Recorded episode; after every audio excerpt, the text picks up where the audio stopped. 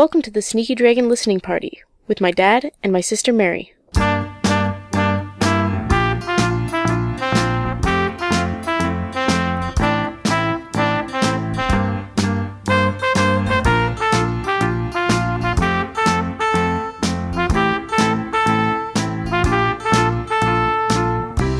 Hello, partygoers, and welcome to a listening party spooktacular edition. Ooh, I am the ghost of David Dedrick. Ooh, I'm I'm Mary Dedrick. Mary, you're not a ghost. It is a spooktacular edition. That's too hard to do. I can't do a whole Yeah, show no, like that. that would be terrible. it would take six would hours. six hours just to get through the intro. All right, so this this is a spe- spooktacular edition of the listening party. We're going to be playing uh, an assortment of Halloween songs. One of Ian, Yay, Halloween! one, one of Ian Boothby's claims, my fellow co-host of Sneaky Dragon, one of his claims is that there is only one, Mary, one Halloween song, and that song is the Monster Mash. Mm-hmm. Because, to be fair to Ian, No one else knows any Halloween songs except for the Monster Mash. Yeah, because that's all they play at Halloween time. Yes. Like no one bothers to like dig slightly into the the history of Halloween music and see if there's anything else to play. They just go, "Oh, I know a song. It's called The Monster Mash by Bobby quote Boris unquote Pickett." Mm-hmm. And we'll play that. And but not only did Bobby Boris Pickett have other Halloween songs, Mhm, for instance, The Werewolf Watusi, which sounds pretty great. Mm-hmm. Uh there are other people. Yeah, because he had a whole like Boris Karloff impression That's right. uh, thing To milk. majig. He had a thing to milk. Yeah. Yes. That was his thing. Once he had a hit with it, forever after, every Halloween for a few years in a row at least, he came out with a Halloween song. And there were other people too. John Zacherle with Di- My Dinner with Drac. There were these various um, records from the time period. And, you know, it's one of those things of, of time, of course, is that we tend to get rid of all the, you know, extraneous elements. But what's weird about Halloween is we got rid of so many extraneous elements, we're left with one element, and that is the Monster Mash. Mm, yes. So, Which is fine. yeah, so it's an okay song. I mean, you know, it's the Monster Mash. It's a graveyard smash. So Everyone knows it. everyone, everyone knows it, and everyone can hum along with it. So that's Yep. perfect. But this show, we're gonna we have two two things on our agenda, Mayor. We're going to a Uh huh. play, play some Halloween songs that Uh-huh. fall outside of the Monster Mash. Okay. Cool. And two. And two, we're going to read listeners' uh, responses this Oh, week. So we good. have lots of comments from listeners to go through and also lots of Halloween songs to play. So I thought we'd get off to a quick start and we're going to play Halloween by Wade Denning and Kay Lands. And this is from uh, an album from 1969 called Halloween Games, Songs, and Stories from 1969. And this came out on the Golden Records label. So this was a subsidiary of Golden Books. And they would put out, you know, albums for kids to listen to on their on their little tiny phono players that they got. Like like my Aristocats record player I had when I was a kid. I was just gonna say. Yes. When we were kids, sometimes we would get books hmm um, that had a little CD in the back, Not or often. not a a- CD, or a little record. yeah, little usually a 45. record. That's right. Yeah, And- is that what that was? Yeah, Same and this thing? big part of that. That's right. And so, uh, um, this might uh, this might have been like a full sized uh, 33 and one third RPM album Ooh. rather than a 45. But yeah, so this was yeah for kids to listen to, or you could play in class if you're a teacher. You could Mhm. use this as as in, instruction at Halloween time to get the Cool. kids amped up for going out to get get all their candy. Yeah, because they need amping up for that. Yeah, of course. They're so calm and, and collected about this. Ugh, just gonna go walk like- around, get some candy. Ugh. Ugh, sounds terrible. Yeah, to dress up. boring. Don't have to do any schoolwork all day. Just get to like play Halloween games all day in elementary school. Yeah, yeah, exactly. Yeah. In my elementary school, Mhm. we on Halloween we had a big um the whole gym was turned into like a little Halloween carnival. That's right. That was used to raise money. So uh, the grade sixes, who at that time were the, or no, to the grade sevens, sorry, Yeah. as part of their graduation year, would get to go to uh, camp. Uh, and so the money was used to pay no, for in grade that. six we went to camp. Yeah. Oh, sorry. So that that's right. Grade six, you went to camp. So that that money was used. So in grade in grade five, we would. No, in grade six. It seems to me that we did it the year before you went, though. That we did. Maybe it was the same year. I can't remember now. I'm pretty sure. I'm pretty sure it was grade six because I remember the class that I was in Oh, okay. when okay. we did that. Okay. But yeah, so we organized it and we got to build the haunted house and stuff. Yes, we we were tasked. Your mom and I were tasked uh, with with your with your uncle to Mhm. to do the haunted house, which was a lot of fun. Okay, so let's, before we say any more, let's play Halloween because we started talking about it, then we went off the rails. Okay. So this is uh, Wade Denning and Kay Lands from uh, 1969. Here we go.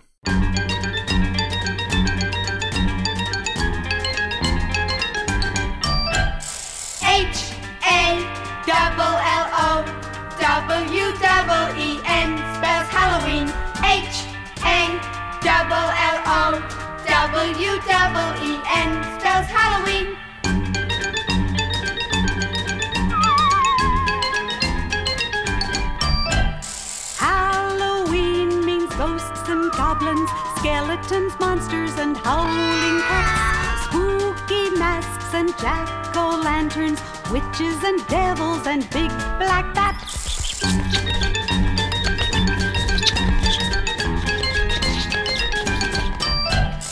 H A double L O W double E N spells Halloween. H A double L O W double E N spells Halloween.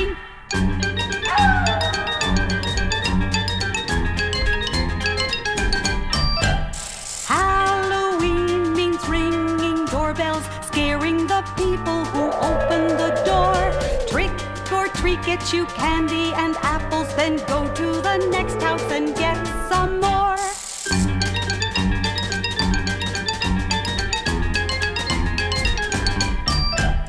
H A double L O W double E N spells Halloween. H A double L O W double E N spells Halloween.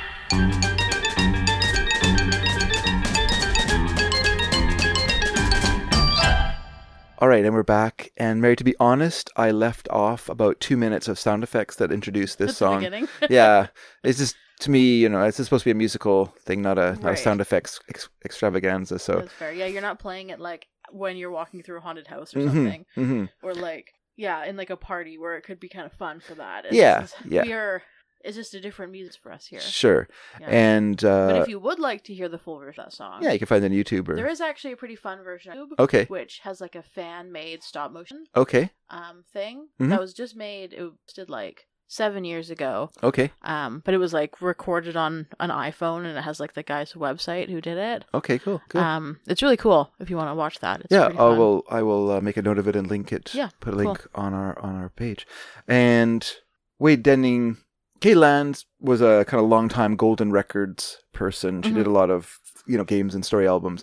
Where Wade Denning kind of more concentrated in the the Halloween horror end of things. Okay. And he did a lot of albums with st- you know terrifying stories for kids with sound effects and things like that, and and lots of terrible things happening to adults, which of course is uh, hugely amusing to children. Oh, it is. The kids love all that kind of stuff. And the song itself is based on Saint-Saëns Danse Macabre.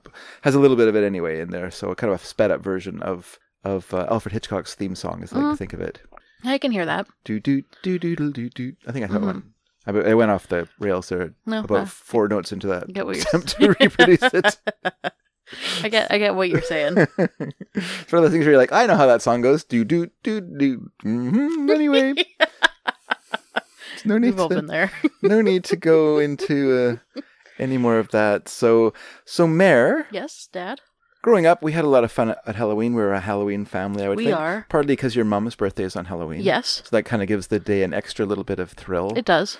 and also probably for her, kind of a bit of a painful withdrawing of attention Mm, yeah. from her fair. celebrations. There's something that's way more exciting than your. Oh, yeah, it's your birthday, mom. You know what? We're getting candy.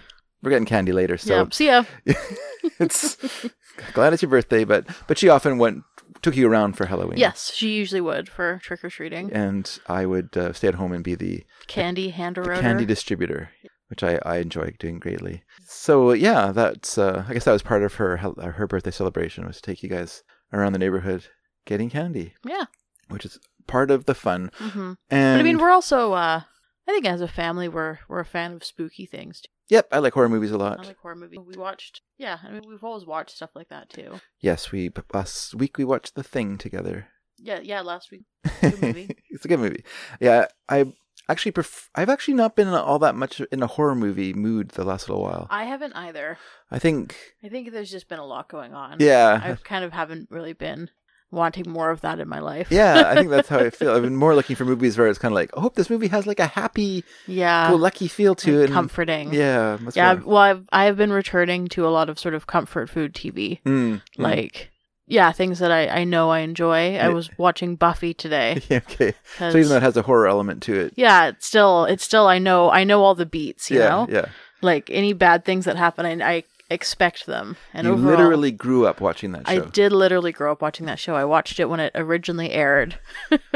Yeah, yeah, that's right. Yeah, I remember uh, we would record it on our on our VCR. yes, We would like record the episodes and watch them the next day. yeah, yeah, yes. Those good old days of VCR, which actually I rarely did after a point in my life. yeah, When I was younger, I would always, record always things. record things and watch them the next day. And then eventually, I guess life got kind of busy, and it was more just whatever was on TV was good enough. Mm, yeah, And I kind of stopped watching shows that weren't available when I was available to watch Right. them. You know, I guess that's part of growing up, uh, becoming a boring person like my dad. All right, so let's listen to another horror song, horrific song, Mary. hmm This is oh, I you said what you liked. You liked. Oh Halloween, yeah, this is a fantastic song. It's really good. yeah, It's a really good song, and it's a really good opener too. sure. So sure. it was kind of like I'm not really sure how this Halloween mix is gonna go, and then the song I was like, yes, I'm into this. okay, good. Yeah. Yeah, that's good. That's fun. All right. Well, I just was. Is it? Is it? It's not kids singing though. It's K Land singing. Kaylan singing with kids? I think it's sort of like a kids chorus. Okay. Yeah, because I was gonna say I really like the kids singing. Mhm, mhm. That's yeah, what it sounds like. Yeah, I think it's her kind of leading leading the the troops. Mm-hmm. And uh, yeah, they have and they have you know it's good kid singers as well. It's like well, it's well done. It's not a bunch of squalling noise. You know, it's kids all singing in tune, which is hard to do. sp- Sure is hard to do. I was in a children's choir. I know how hard that is. yes. Hey, I'm in an adult church choir. I know how hard Yeah. it is with adults, and uh, anyone's hard to sing in. in Honestly, tune. I think adults are harder to uh to corral into doing things. Sure. Well, maybe before we play the next song, I'm gonna I'll just say my um my goal, I guess, or whatever my principles of, in this in this. Uh, it's not the word I'm looking for, but you know what I mean. The kind of overall Your standards. my, my overall idea of this mix was Okay. going to be partly Halloween songs, Okay. but to be honest with you, songs that are like based on the Monster Mash over and over again Mm-hmm. aren't that exciting. No. And so I kind of I, I a wanted to find songs that were different genres or from different eras, Right. And so had different kind of sounds to them.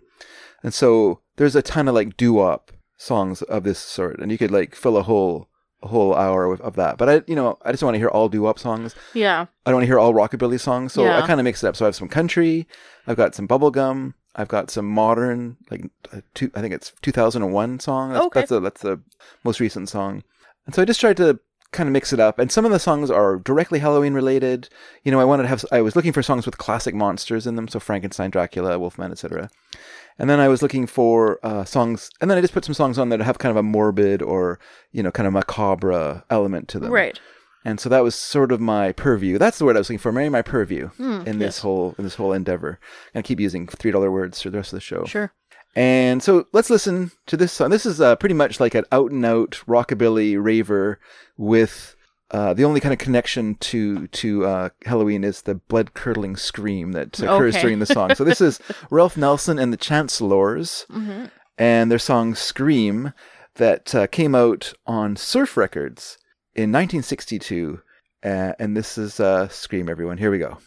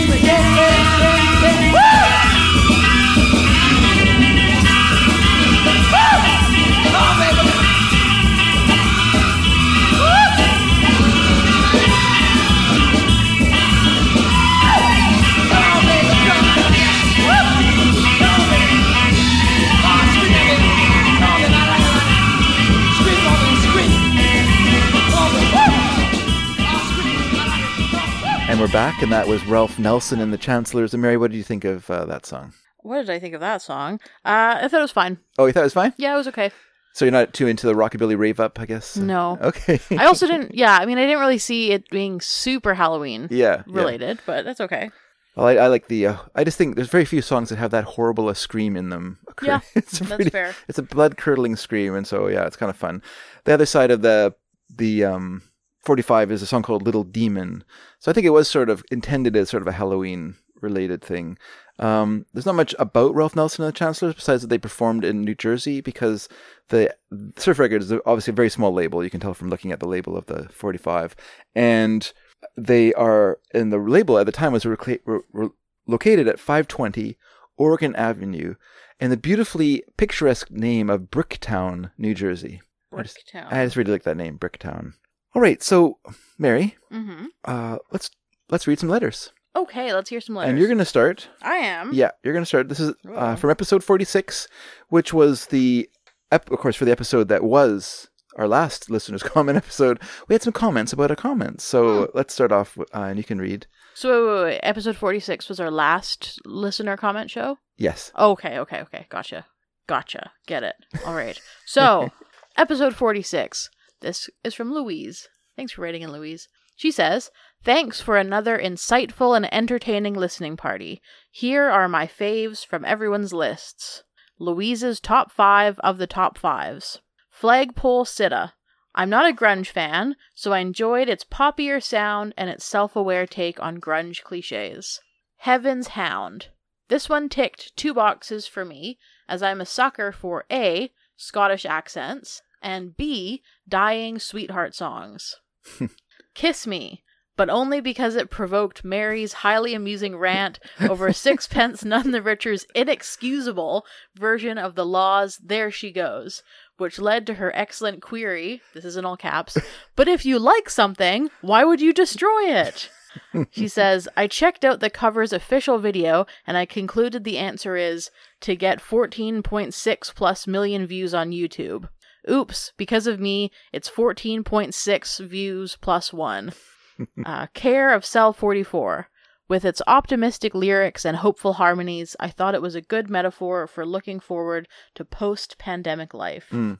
Bracket, Jesus hits like the, end bracket, atom bomb. You don't hear a lot of technology mentioned in gospel lyrics aside from chariots, trains, on the and the odd boat. So I appreciated the more topical reference. Relativity wait. Relativity speaking, heh That's leaving out. There's a song called God's Automobile. Oh, That's a gospel song. okay. Maybe that fits into chariots. Oh yeah, that's a chariot. I guess that's right. Um, speaking of sunshine, Science. Oh, sorry. Speaking of science, they might be giants. Did a cover I uh, of a song I like. No wait, did a oh did a cover of a song I like of Why Does the Sun Shine, which is why I saw sunshine. Sunshine. Uh, bracket. The sun is a mass of incandescent gas. End bracket. After some fact checking, they did a follow up song. Why does the sun really shine? Bracket. The sun is a miasma of incandescent plasma. End bracket. uh, which made me recall that Moxy Früvous also did some science songs for kids. So I looked them up, and yikes, I totally forgot Ghomeshi was in that group. Dave, you please do a top five I separate the art from the artist song? I want to be outraged. oh, P.S. Sorry, that should be Flagpole Sitta, not Sitter. I'd blame autocomplete, except I don't have it on this computer.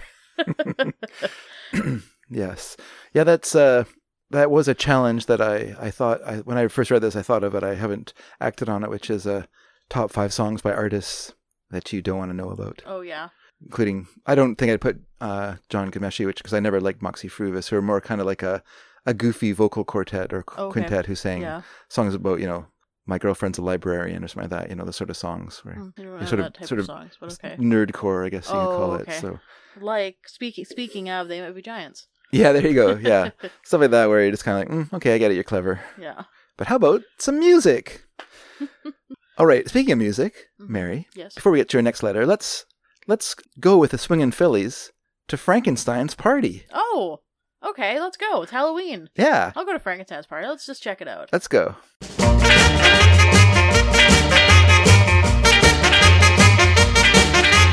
there's going to be a party tonight. Rock, rock to the Frankenstein's rock. to the Frankenstein's rock.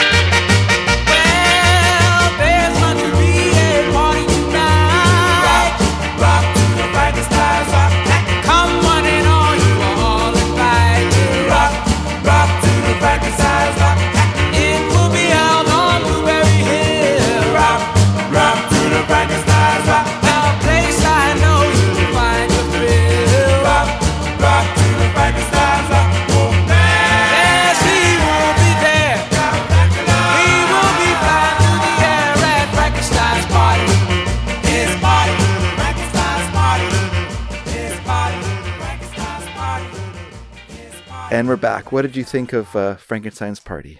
I thought it was fun. Um, it's not necessarily a style that I really like, Mhm. um, but I do find it more palatable as like a novelty song for Yeah. some reason. Okay. Uh, I'm actually a fan of doo wop, quite a quite a big fan of doo wop music. But uh, yeah, this is a lot of fun. Um, it came out on Deluxe Records in 19. Uh, oh, I didn't write down the date it came out. Wait, why didn't I do that, everyone? Why didn't I? I know. I was looking it up and I was looking at stuff. You know what interested me though, because I was looking at the single, and on the single itself, it has it has uh, like a bio for the band.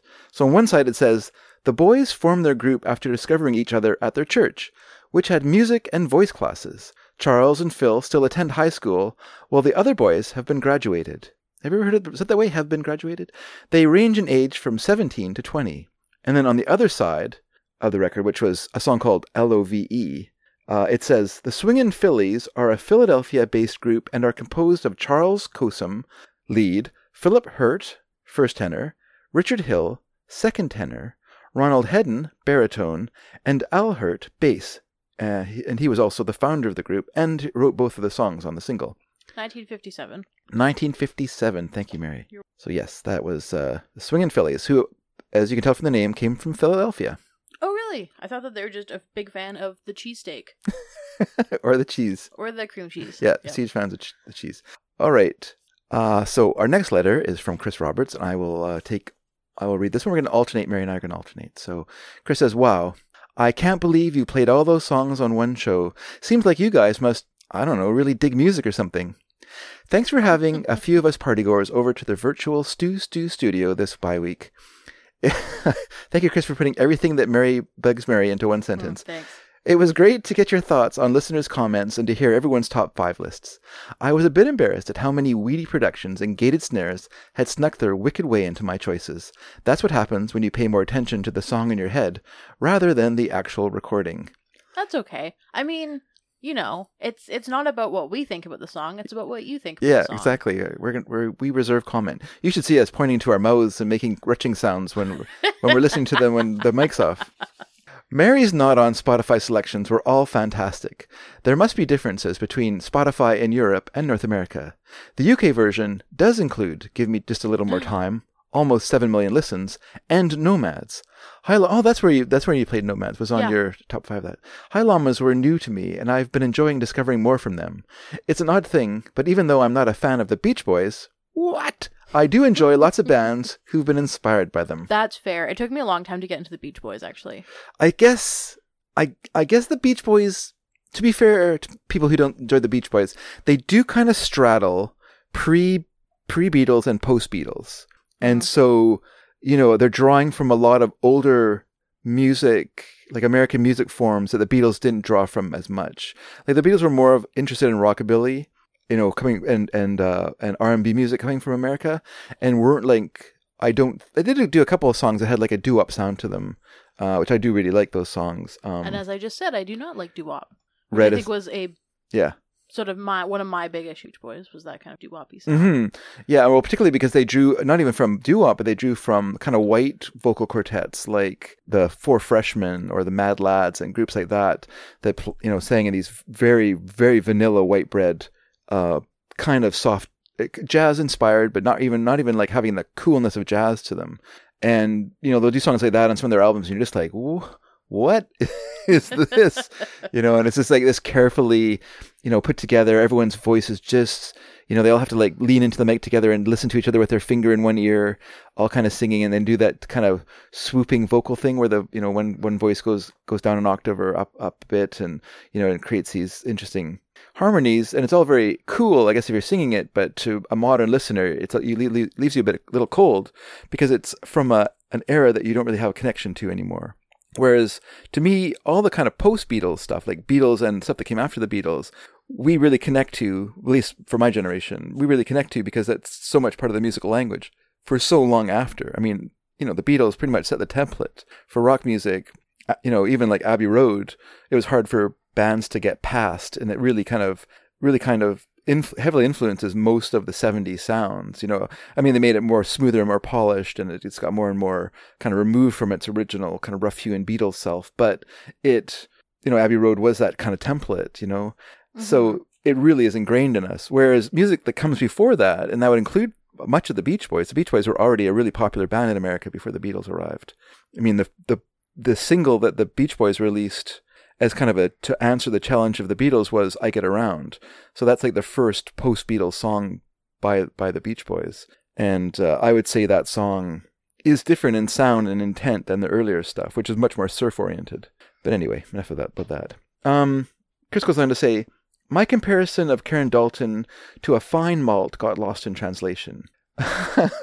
okay, okay, well, I'll let you go on. In Scotland, we use the word malt to describe a good whiskey, usually aged at least eight years and from a single distillery. Hmm. If I'd said Scotch, you'd have known what I meant, but no self respecting Scot ever uses that word except I just did, didn't I? Damn it. Okay, two things.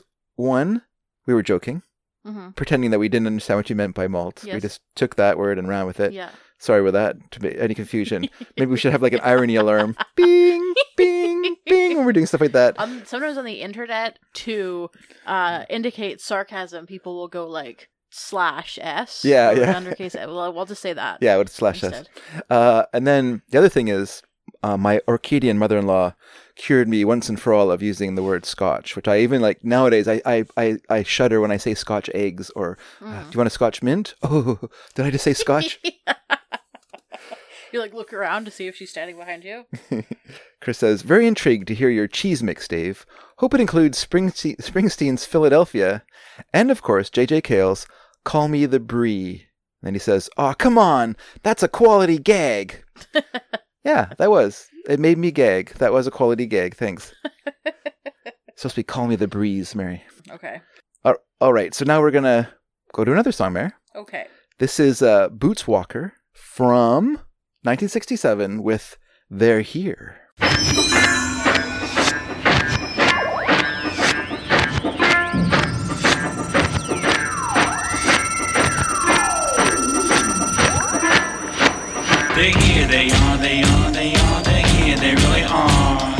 I saw them, I did, I did, I did, I saw them, I really did. They come at night, they sneak at night, they take the power from my lights. They fly around without a sound and scare those little towns.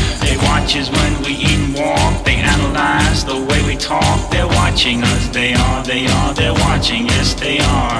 From Maine to California, up in Michigan too. They're seen all around the world by millions, it's true. Those little weirdo things in their flying machines, I'm telling you, they're watching you. They're here, they are, they are, they are, they're here, they really are. I saw them, I did, I did, I did, I saw them, I really did. Little people are.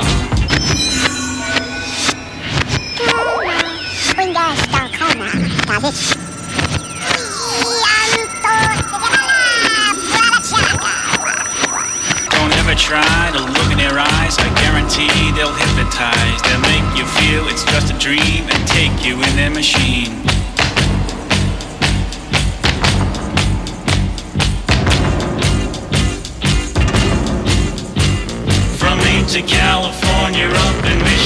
Too. They're seen all around the world by millions, it's true. Those little weirdo things in their flying machines, I'm telling you, they're watching you. They're here, they are, they are, they are, they're here, they really are. I saw them, I did, I did, I did, I saw them, I really did. Little people are.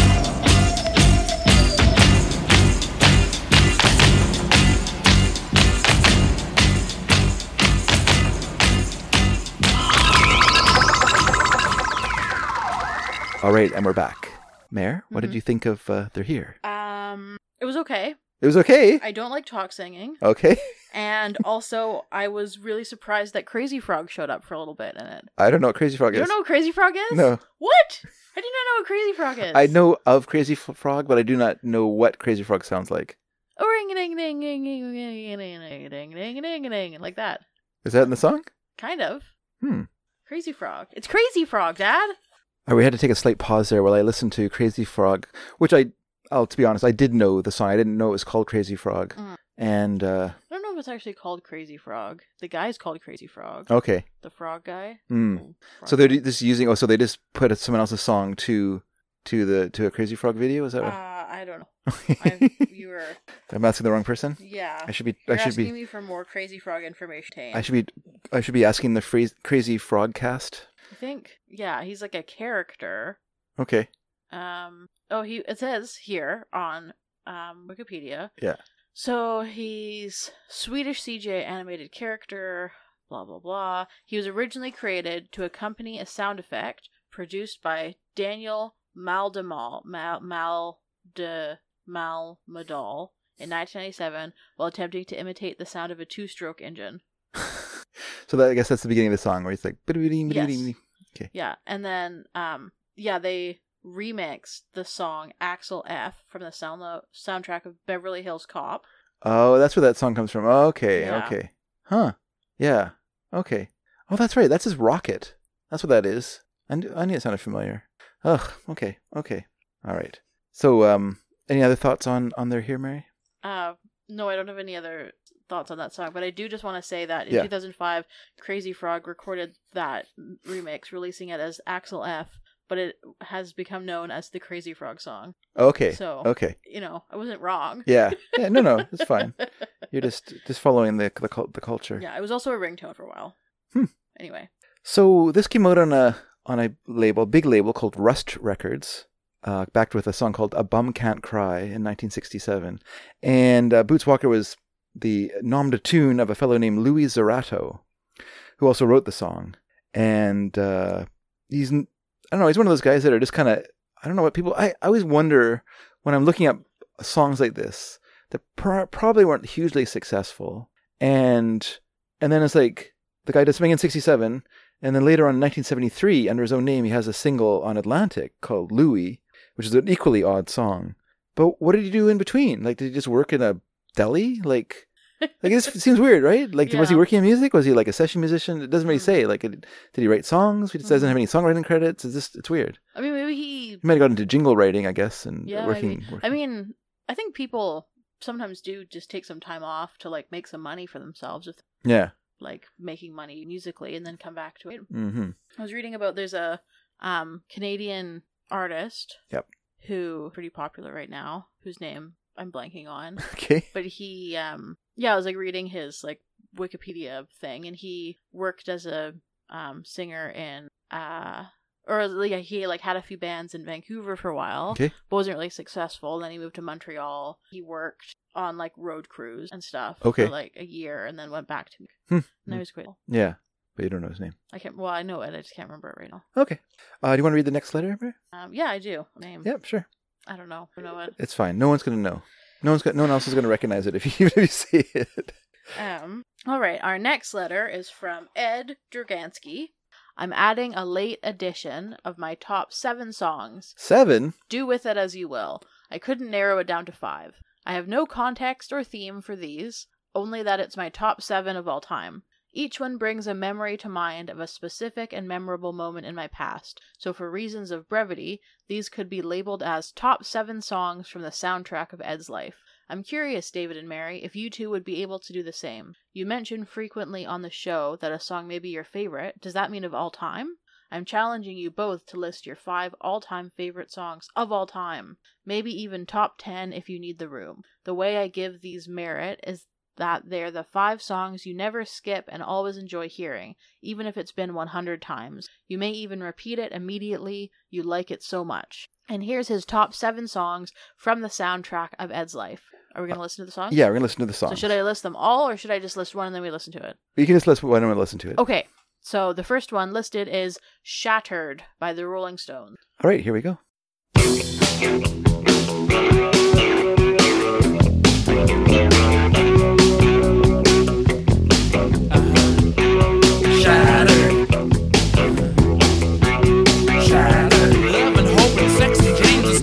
Surviving on the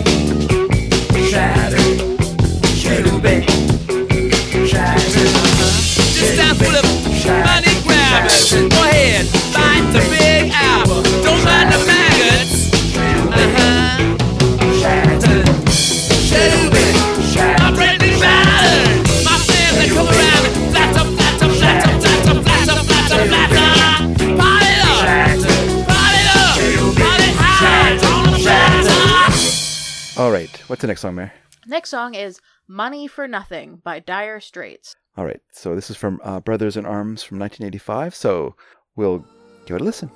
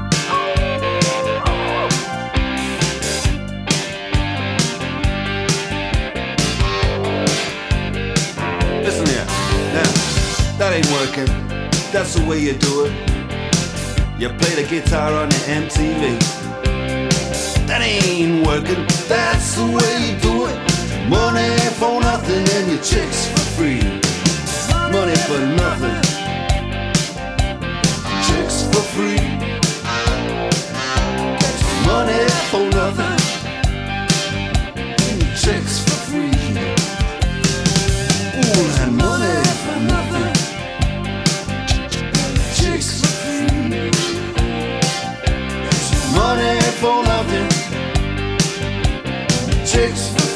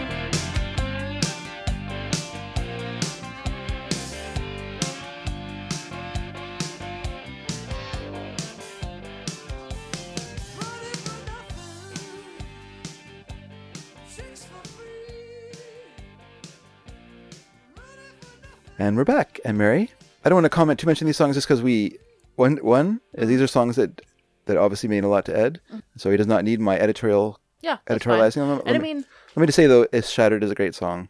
I love the. It's like it's basically built around a guitar sound. I think it feel, feels like someone like like Keith Richards or Ron Wood. One of them discovered like this cool, guitar sound. almost underwater guitar sound, and they're just like, "Oh, this would sound great in a song."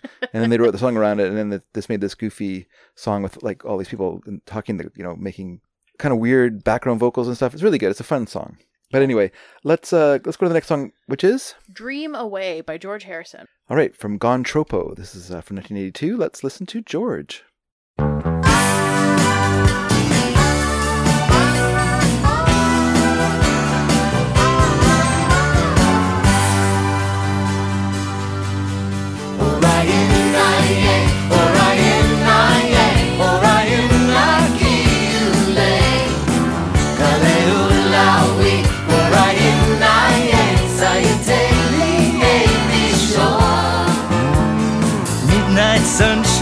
Silent thunder, sky is black as day. Blowing a dream away. Orion, yeah, Orion,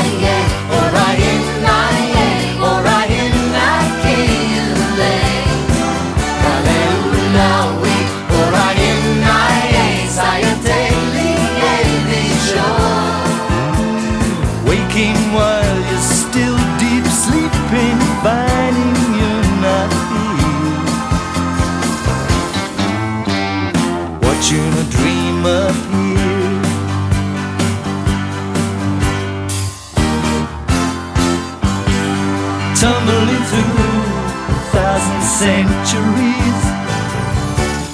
You don't know where you land. It's so dark in mythology treasures of history to be found near the legends of time. All the handiworks remain,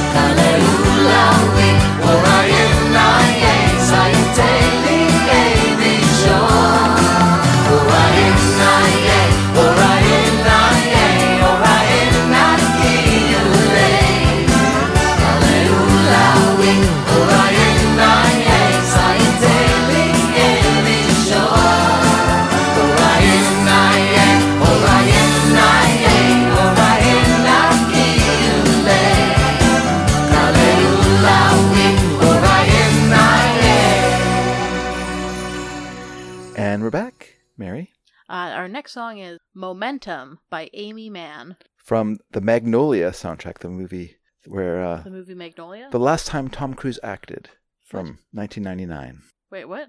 Wait, what? What?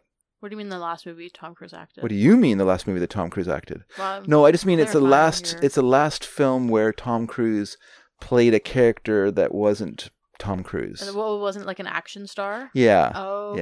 yeah. Interesting. Like most of his films since then, um, and I'm probably missing some films where he wasn't an action star, but most of his films since then have seemed to be in an action vein, right. you know. And usually him as him as a good guy. In this movie, he's not a good guy. Okay. He's a very conflicted character. He he's a misogynist uh, who's taken his poor relationship with his father and turned turned it against women. Mm. And uh, he does really well in the role. Like it's, it's a really good. He does a great acting job in the film.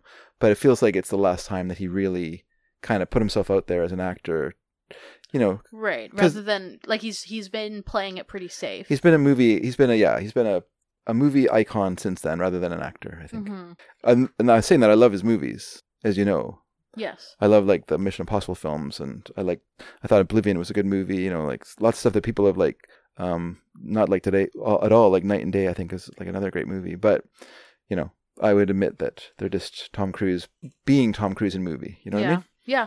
And I mean, yeah, like a lot of what he's doing is um he he tends to stick to guaranteed hits as much as he can, you know? Yeah, and it's a rec- Like- it's a recognition of the fact that he's an aging actor, Yeah. and that he needs to in order to maintain the position that he wants, which is like Mhm. one of the great, one of the you know big biggest actors in the world. Yeah. I mean, I think I wonder too how much Scientology has to play in that as well, where that's people possible. are quite critical of that. Hmm. And so rather than sort of giving them space to criticize that, he's sticking to being like to creating this persona that is as heroic as possible. Yeah, So yeah. people can't be like, oh, that Tom Cruise, I think of him as a bad guy. Yeah. Because he was a bad guy in Magnolia and he's a Scientologist. Instead, so they're like, oh, Tom Cruise, he's a good guy. He's a Scientologist, sure, but he's also a really good guy. Look at him in all these good movies where he's a good person. Yeah, yeah, Right? yeah. Yeah. Have we played the song yet? Well, let's play it now if we Okay. haven't. This is uh, Momentum by Aimee Mann.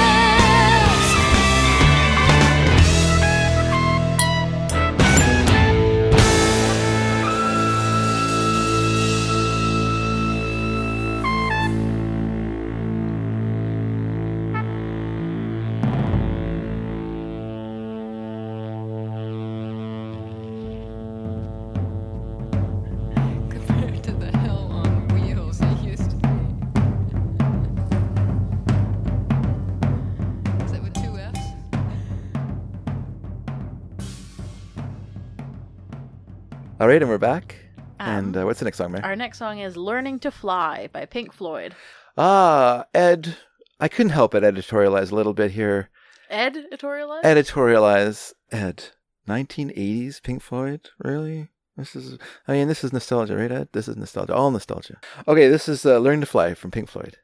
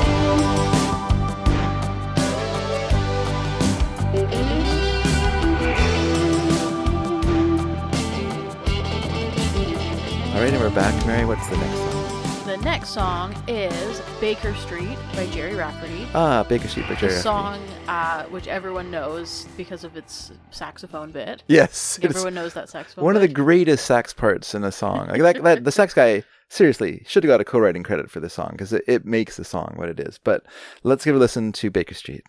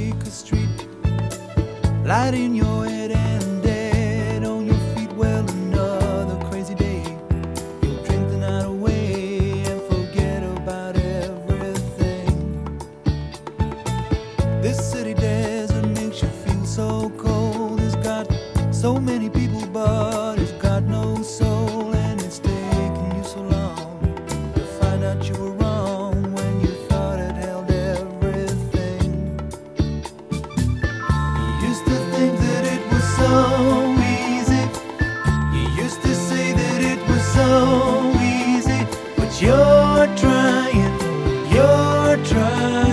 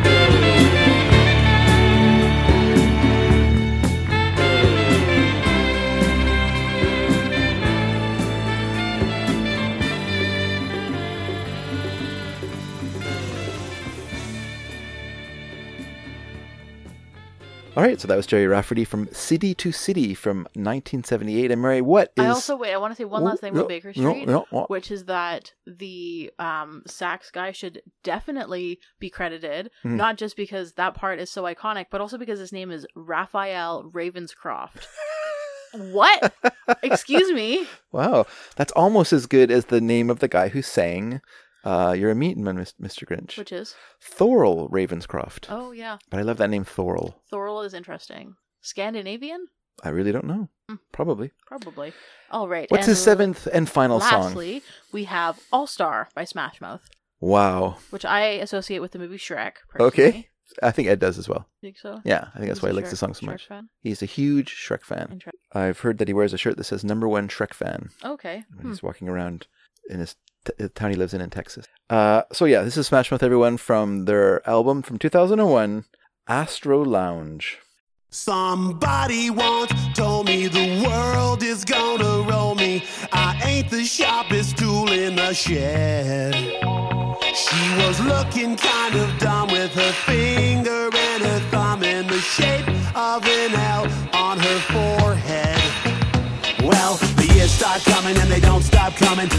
To the rules and I hit the ground running. Didn't make sense not to live for fun. Your brain gets smart, but your head gets dumb. So much to do, so much to see. So what's wrong with taking the back streets? You'll never know if you don't go. You'll never shine if you don't glow. Hey now, you're an all-star. Get your game on, go play. Hey now, you're a rock star. Get the show on, get paid.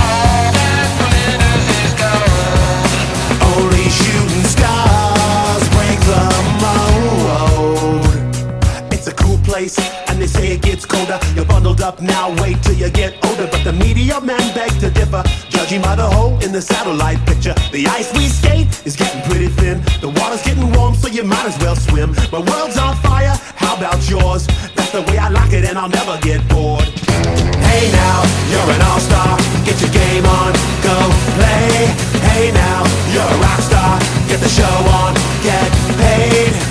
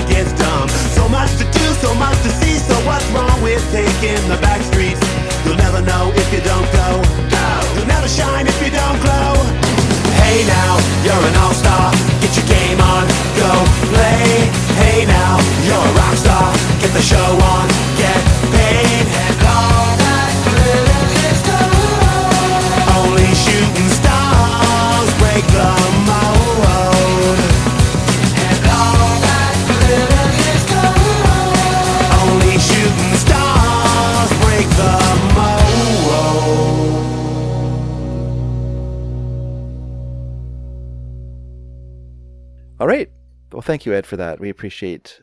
I love getting, even though I was making fun of a couple of songs. Right? I love making. I love. I love getting uh, people's favorite songs because I just it's uh just a hoot to me. And sometimes I hear songs that I haven't heard for a while, and uh, it's enjoyable. Like like um, "Money for Nothing" by Dire Straits, which is a song I've not rated very well through my life. No. But I, I was a fan of Dire Straits when I was younger. Like I liked um, Sultans of Swing, and that song from I think it's about making movies. Is it Tunnel of Love? Well, anyway, there's a song on, a, on another one of their uh, records that came after the first album, which I think I, I, I love so much, but it's been a while since I listened to it. I'll have to go back and listen to those albums again. But uh, yeah, listening to Money for Nothing, I was like, you know what? This is actually a really well done song. It's too bad that it has a few 80s moments in it. Right. They kind of sour it a little bit for me, Yeah. but but like like the guitar in it is great, and uh, you know, it's got it's, you know it's got a it's got a good groove, and you can dance to it, as the kids used to say. Cool. And you know what? What's that? I think Shrek has a pretty good soundtrack. Yeah, well, it has Rufus Wainwright doing And they have Hallelujah. a lot of very iconic. Oh, sorry. Hey, what are you doing? Quit beating up your microphone, Mary. I you. Gonna take you to labor relations. Um, they they have just have a lot of really. It's like a very iconic soundtrack. You Mm, know. mm. It says this is 2000. Yeah. 2001. yeah, and I mean, like maybe it for me, it's because I grew up watching that movie. Yeah, right. 2001, I was seven. Year seven, yeah. Um. So yeah. So and I would have watched that one then, and then Shrek two, like when I was nine or whatever. Yeah, And then, yeah. I don't know if I saw, saw the third Shrek. Would have been. No, I think we did. Was the third one with the King, played by John Cleese, or is that the second one? Uh, uh, no. Well, the third one came out, and I feel like I would have. No, I'm reading the synop, or I read the plot synopsis. Oh, I guess. I don't remember it. Yeah, maybe we were too cool by that point. Attempts to convince Fiona's, or Prince Charming attempts to convince Fiona's underachieving old cousin Artie to reign instead, because he doesn't think that Shrek is fit to be. I have no rec. Yeah, I have no recollection, no of that. of that. Yeah, hmm. it's a new one to me too. Hmm. Yeah. All right, there's the last little bit of. Uh, Oh yes, and there our last little bit here is. By the way, oh P.S. By the way, this show was great. Thanks for reading the letters, and I love the top fives from the listeners. Way to mix it up and have a lot of fun. I also loved Mary's top five. You raised a young woman with taste and style, Dave. oh, well, thank you. Well, thank you too, Ed. Um, I don't remember having my top five on. That was a top five song. Spotify yeah, songs? Okay, yeah. yeah, That was good. All right. Um, but wait, wait, wait, wait. sorry. Hold on. Yeah. I want to go back to his challenge, Okay. which was for both of us to list our five all-time favorite songs Yeah. of all time. Yeah. That seems really hard. Yeah, I don't think I could. I don't think I could do that. I feel like I feel like this mixtape project is as close as I could get.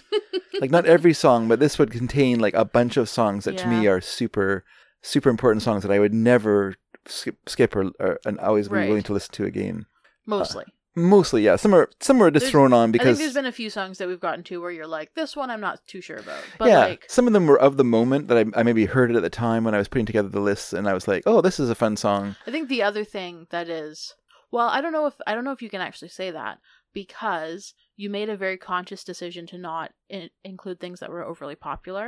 That's so true. So you don't have any Beatles on here. Yeah, that's true. Yeah, But- so it doesn't have "I'm the Walrus," which would you know be my favorite Beatles song, Yeah. and, and definitely a song that I could listen to uh, not just once or twice, but over and over again. "Strawberry Fields Forever," same thing. Like Mhm. most, I really let's say most of the kind of prime Beatles stuff, I could Yeah. I could re-listen you to didn't, without you much didn't trouble. put really any. Did you put any Byrds on here? Or no, you thought they were too popular. Too popular, yeah. Same was same with no. We've had a few King songs. Or did you try to steer away from that bit too? I tried to, yeah, I tried to steer away. I mean, I put a Who song on, but I put a Who song that was like a, a song that was only available if you bought like the the special edition Right, version of the. Album. You know, it was, a, it was a deleted song. So yeah, I tried to not put on too much stuff. Sometimes, you know, some things like Greyhound Girl, I had just bought like the Lifehouse sessions Right. at the time, and so I heard Greyhound Girl, and I was like, oh, I love this song, and I'm going to put it on someone's mixtape. So Mhm. that you know, like some you know decisions are kind of made like that. So Yeah. I could probably do a top five albums of all time. okay, okay. Do you want to do it now, or are you gonna? do you want to Um, do you want to wait till next next episode and, and I could probably I could probably list some list them off. okay Um. Okay. Top five albums of all time sure would be not in any particular order. sure Um. Carrie and Lowell by Sufjan Stevens. okay Dear Catastrophe Waitress by Belle and Sebastian. good one Um. Hatful of Hollow by the Smiths. okay which I don't consider a compilation album because they are different mixes of the songs than were available on the album or the single releases. okay So that's my there are some singles on it it's, it's it is it is still a, it is still a It's catch all it's, a still still catch all compilation, it's a compilation but it's That's different fine. mixes of the songs. yeah yeah Um it's not a greatest hits and that's I think That's- that's, what that's makes the it thing, different yeah. yeah yeah, it's not like best of the Smiths. No, it's no. like Yeah. it was created with a specific vision. Sure. And is still like It's has called- like an album. the specific vision was format. let's cash in No, well, yeah, that's the vision of every album. Let's be real. Um, Illinois by Sufjan Stevens. two Sufjan Stevens Yes, songs wow Sufjan. My last one. last one wow you're not gonna get a Sloan song or a Sloan album on this Sorry. you're not gonna get a, you're not even gonna get a Sloan album on No, this I think I am. I think it would probably be so you can leave local rabbits off Are you sure you don't want to think about it Navy Blues by Sloan. Okay. Wow.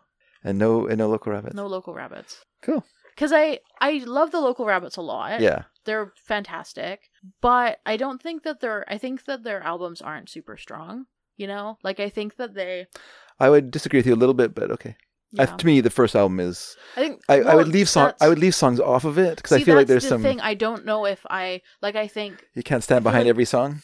Every that's the thing. I can't stand behind every song. Yeah. Each of these other ones I've listed has not the Sufjan ones; those Yeah. are perfect. Yeah. Um, but Sloan and Belle and Sebastian, they have they each have one song in there that I'm kind of like meh about, but it's Mhm. still a good song. Yeah. If someone else had done it, and if it wasn't like if it wasn't on that album, it would still be a good song. Hmm. It's just not at the same level, and I don't skip it. I'll still listen to that song. Uh, whereas Local Rabbits, I just feel like that it's it's just got too much on there that is like not like no i'm not like not that it's not serious like i don't think that you need to take yourself seriously as an artist to be good Yeah. but like they do have a fair amount of like novelty stuff and like it is very like first album where you have like a lot of covers and you have a lot of like novelty stuff and songs that like you can't really i don't know like i just can't i can't stand behind every song on there you know Fair enough. Fair Yeah. enough. Um, yeah, I don't think I could do it off the top of my head. I mean, obviously, Revolver by the Beatles, Mm-hmm. Funhouse by the Stooges, and then I don't know. I have to think about it's it from then on. House of the Holy, Led Zeppelin. Hmm. I think I have to make it a top ten yeah that's fair to encompass. I mean, the problem is it's also like you know when people were doing like stuff like this in the 1970s, they only had like a Yeah, decade like, of two- songs. yeah two decades of songs like come on or yeah or, one really, decade or really a decade. I mean, unless Yeah. you were going to go back and dig into like doo wop and stuff like that, which is possible. But I think most people wouldn't have done that. They would have drawn from the 60s, or 70s, wherever Mm-hmm. they were. And, you know, every decade adds to the difficulty of it. You Yeah. know, like, you're like, oh, I got to put the Smiths on it, or I got to put, you know, Well, yeah, that's the thing, right? Like, I used to have a top 5 Mhm. but then when Carrie and Lowell came out, that absolutely had to be added to it because it's such a good Yeah, yeah. album. But then it's like, what do you bump, right?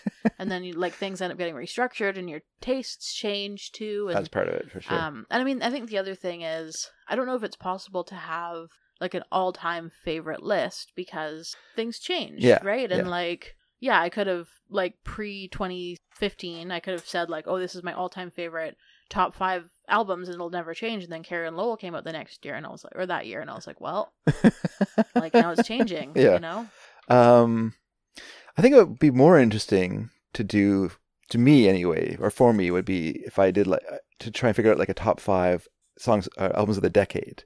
Mm, So to do 60s, 70s, 80s, Right. 90s, and stuff like that. That would be more. It'd still be a challenge, but I feel like I, I feel like it could be more. I don't know.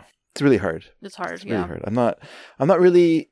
I do like lists. I like other people's lists. I don't like my own lists Mm.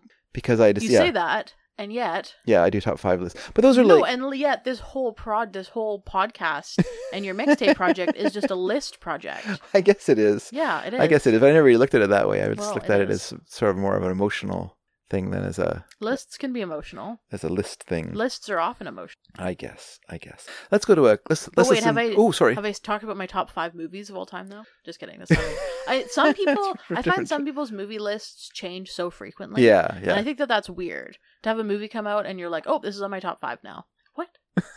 like people who like you look at their top five and it's like yeah, a bunch of movies that came out in the past couple months. Like how? Well, because lists are emotional. No, I I realize that. I just said that. So- um, but oh, you did say that. That's right. I, I disagree. I, I was one who tried to posit that they were separate from each other. So I was agreeing with you, Mary. You won me over. Good job. yeah um but yeah and i mean like i i try to be i try to not be too rigid with my favorites also right because i feel like if you say like these are my top five or top 10 or top 20 of all time then you're not allowing yourself to love things Hmm. when they come out right yeah. like you want to be open to enjoying new things rather than just being like these are the things i like and i'm sticking with it right Yeah, yeah. yeah. But that being said, I think that the most recent movie on my top five list is from three years ago. What is, which movie is it? I, Tonya. Really? You put I, Tonya in your top 10? Yes, I love that movie so much. Why do you like it so much? I don't know. Every time I watch I mean, it, I do like it, but I just. Oh, really? Yeah, I really like it. It's a re. It's an interesting film because it's a really, really, it's a rhetorical.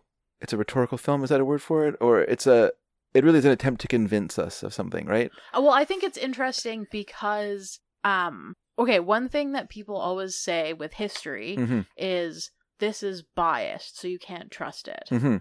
Which I and people have said that about I, Tonya as well. They say, well, it's biased. So you can't It is biased. It. It's biased But towards her. Yeah. Everything is biased. Yeah. Yeah. Everything in the world is biased. Like you're not, you can never interact with something that has been created without a bias No, I agree. That's true. because we live we like we don't live in a vacuum Mhm. right like maybe if you lived in a bubble your whole life and you never came out and then you came out and you watched or you like interacted with something then Yeah. you would be interacting without it without bias but Mhm. like every like the way that that story was reported when it was first being reported it Yeah. was being reported with a bias every story that's been told about it since then had a bias and I, Tonya had a bias as well Yeah. but like that's fine you just you have to learn to look at things and No, no, I wasn't criticizing. no, I no, just I know, I know you're not. I'm yeah. just saying that this is a response to things I've seen people say. Yeah, right? okay. And that's often things I say to people when we're looking at like historical sources. Yeah. Right. It's like you have to examine the bias, right? Because when you're reading something that was written by someone a hundred years ago, Yeah. you have to look at it, and you, you you're not you can't look at it and say, well, this was written at the time, so it's true Mm-mm. because it's not necessarily. It was written at the time, so it's true to that person's experiences. Sure. Right? It's not true to everyone's experience. And you also have to take into consideration that person's personal biases. And your biases. re- and your biases when you're reading it Yeah, as well, right? yeah. Like nothing there's nothing out there Yeah. that is isn't shaped by our by our own. And yeah. like I think an interesting like in um The Good Place Mhm. in the first season when Michael and Chidi are talking about his about Chidi's um uh, book that he wrote about ethics. Hmm. And Michael is like summarizing it and he's like, Here you say like, you know, this definitively, this definitively, but then you end that chapter saying, But maybe it's not. And it's like, how can you do that? You just like completely go against everything you say. Yeah. And it's like, well, like you have to consider all the sides though, right? Yeah, yeah. And he yeah, it's talking about like how big it is and how it's so impossible to um like find a, w- a like the best way to look at something because there's Mhm. not necessarily, right? Mhm. One good way to look at things. They're just yeah, we're humans and we're always going to be impacted by our emotional state that we're in at the time and also by all of our lived experiences up to whatever point we're making this decision or creating this this thing that other people are going to view. Yeah. Yeah. Yeah. No, it's a film that made me feel very guilty, I, Tonya, because I was definitely part of the make fun of this person. Oh uh, yeah. Uh, contingent. So. Uh, but I mean, But ev- everyone was. but everyone was, right. so- like, but yeah, it was- But I, I also think it's it's interesting in that regard as well when it's taking um someone who was such a figure of mockery and adding humanity to Mhm, it, right? mhm, and mhm. like just making people consider something from more sides. Yeah. Right. Yeah. Yeah. No, no, it was a very good movie. I liked it a lot. It is. It's interesting that it's on your top ten Mhm. list, but I'm not Top saying you're. I'm not saying you're wrong. Top five list. Wow. I'm not saying you're wrong though. Well, what are your top five movies, Mary? We won't... Um. Okay. Top five in no particular order. She's so pleased that she gets to say this, to everyone. I, Tonya. Yeah. Fargo. Okay. Hot Fuzz. Sure. Mad Max Fury Road. Okay. It's actually just a top four. Okay. I my my fifth movie fluctuates a lot. Okay. It's like this and it's that and then it's this one and then it's that one. Um, but it's, Those are all pretty recent, by the way. no, I I really I mean yeah, Hmm. within the past like twenty. Yeah. Yeah. Hmm.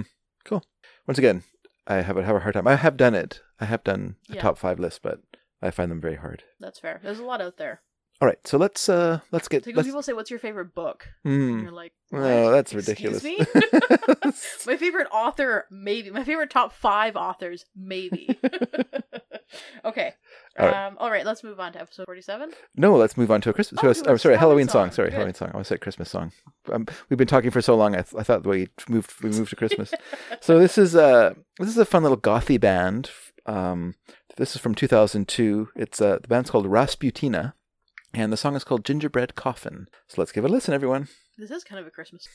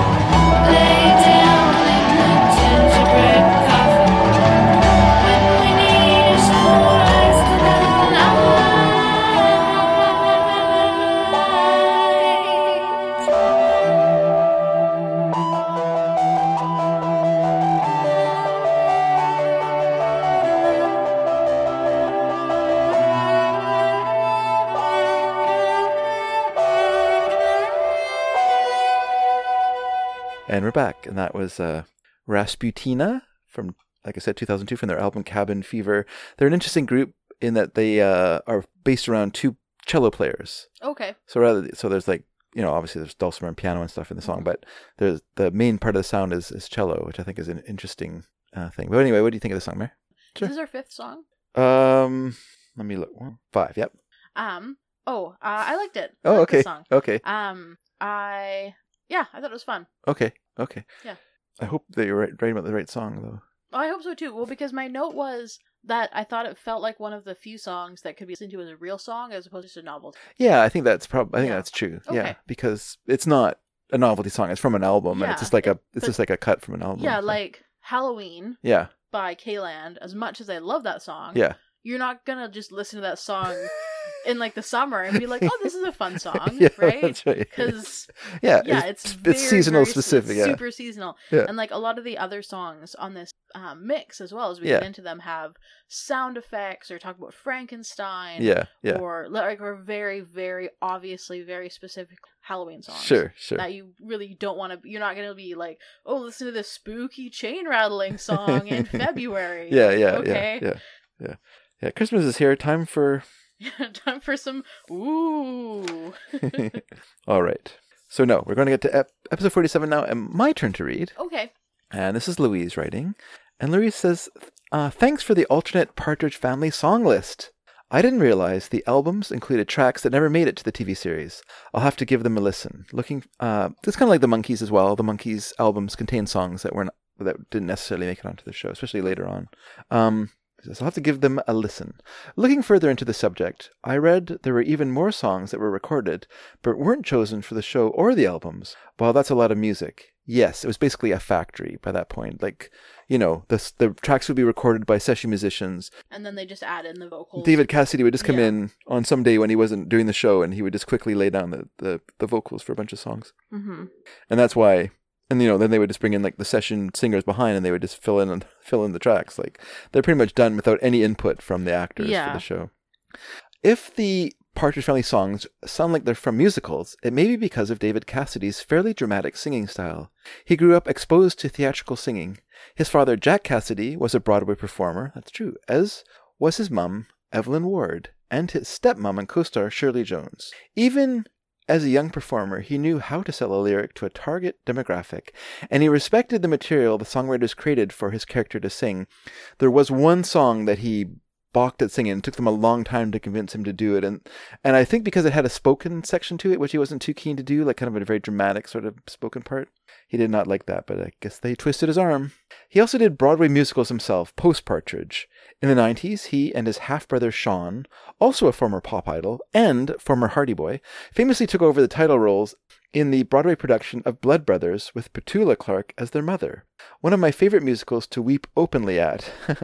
There's a video of them singing the show's finale, Tell Me It's Not True, which their characters don't sing, but that they worked up as a duet for an appearance on Regis and Kathie Lee's show. They achieve a good blend on the harmonies despite never singing together growing up, but you can see the differences in their singing styles. All right, thank you, Louise. That's really interesting. Louise, uh, more than anyone I know, is a fan of Broadway musicals, so I, Oh, I'm really? always I'm always happy to get her perspective on that. Yeah. Uh, okay. Well, before we get to our Louise, next letter, what was your perspective on Hamilton, Mm. which was a very popular um, Broadway musical Yeah. that had a very unconventional music to Mm, it? I think. yeah, like the because they did sort of rapping and Yeah. stuff in it as well. Yeah, Yeah. yeah. I don't think that's unheard of in modern Broadway. No, I, I don't think so. But I think Hamilton is sort of the one that everyone. Yeah. Like, I, I'm not sure if um, Lin Manuel Miranda's first Broadway musical, in The Heights, featured that as much. It, Hmm. it may have. They're actually making a, a movie of it. Okay. It's, or I think it was supposed to come out this year, but it might have been. Sure. Um, but yeah, I'm interested to know. Write in, Louise. Let us know. Let us know. Yeah, I was listen- I was reading an interview with someone who was working up stuff for a Broadway musical as well, but it, it's on hold now, and so they moved on to something else. Who was it? Oh, Elvis Costello. oh, cool. Yeah. Cool. All right, because he just put out an album, which was totally unintended. Hmm. He intended to do a different different album because the pandemic happened. It changed all their plans. Oh, okay. And so he did a different album uh, called Hey Clockface. It just came out. I've not listened to it yet. I do have it. but- Cool. All right. Halloween songs. Mary, let's listen to the amusingly titled, put together session musician band Vampire State Building and their song Barnabas. Stupid stupid name. But you know what's weird? There's like seven different bands with this name. Vampire State Building? Yeah. I guess it's a pretty obvious pun. Yeah, but it's, it's weird at all. Yeah, like a German band. I think it's weird. But anyway, this is this is not one of those bands. This is a t- entirely put together bubblegum Right. session band Created. created for this for for just to just do this song. And this is Barnabas, everyone. And if you know if you know your vampire t- uh, TV show history, then you'll know where this song comes from. I think Mary doesn't know, but we'll know. we'll give it a listen. Here we go.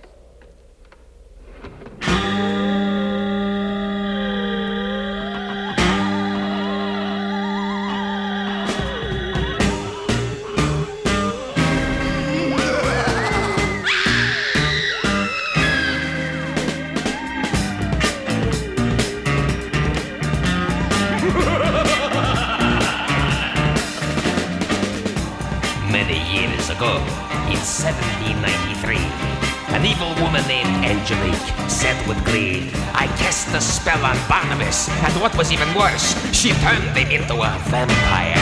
That was his curse.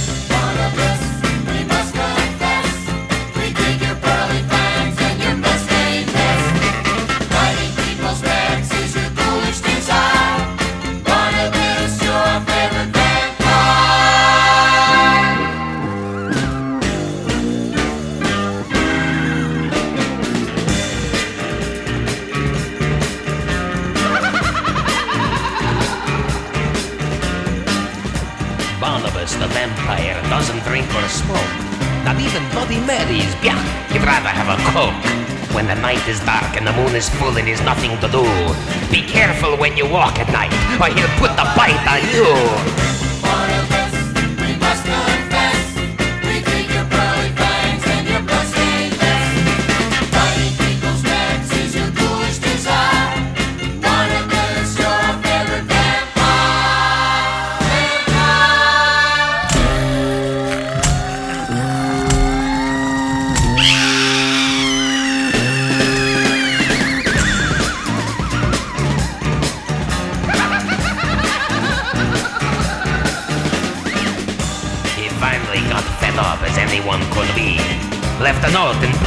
Said I'm going on TV. Barnabas had flown away to Collinsport in Maine to become the Ed Sullivan of the jugular vein.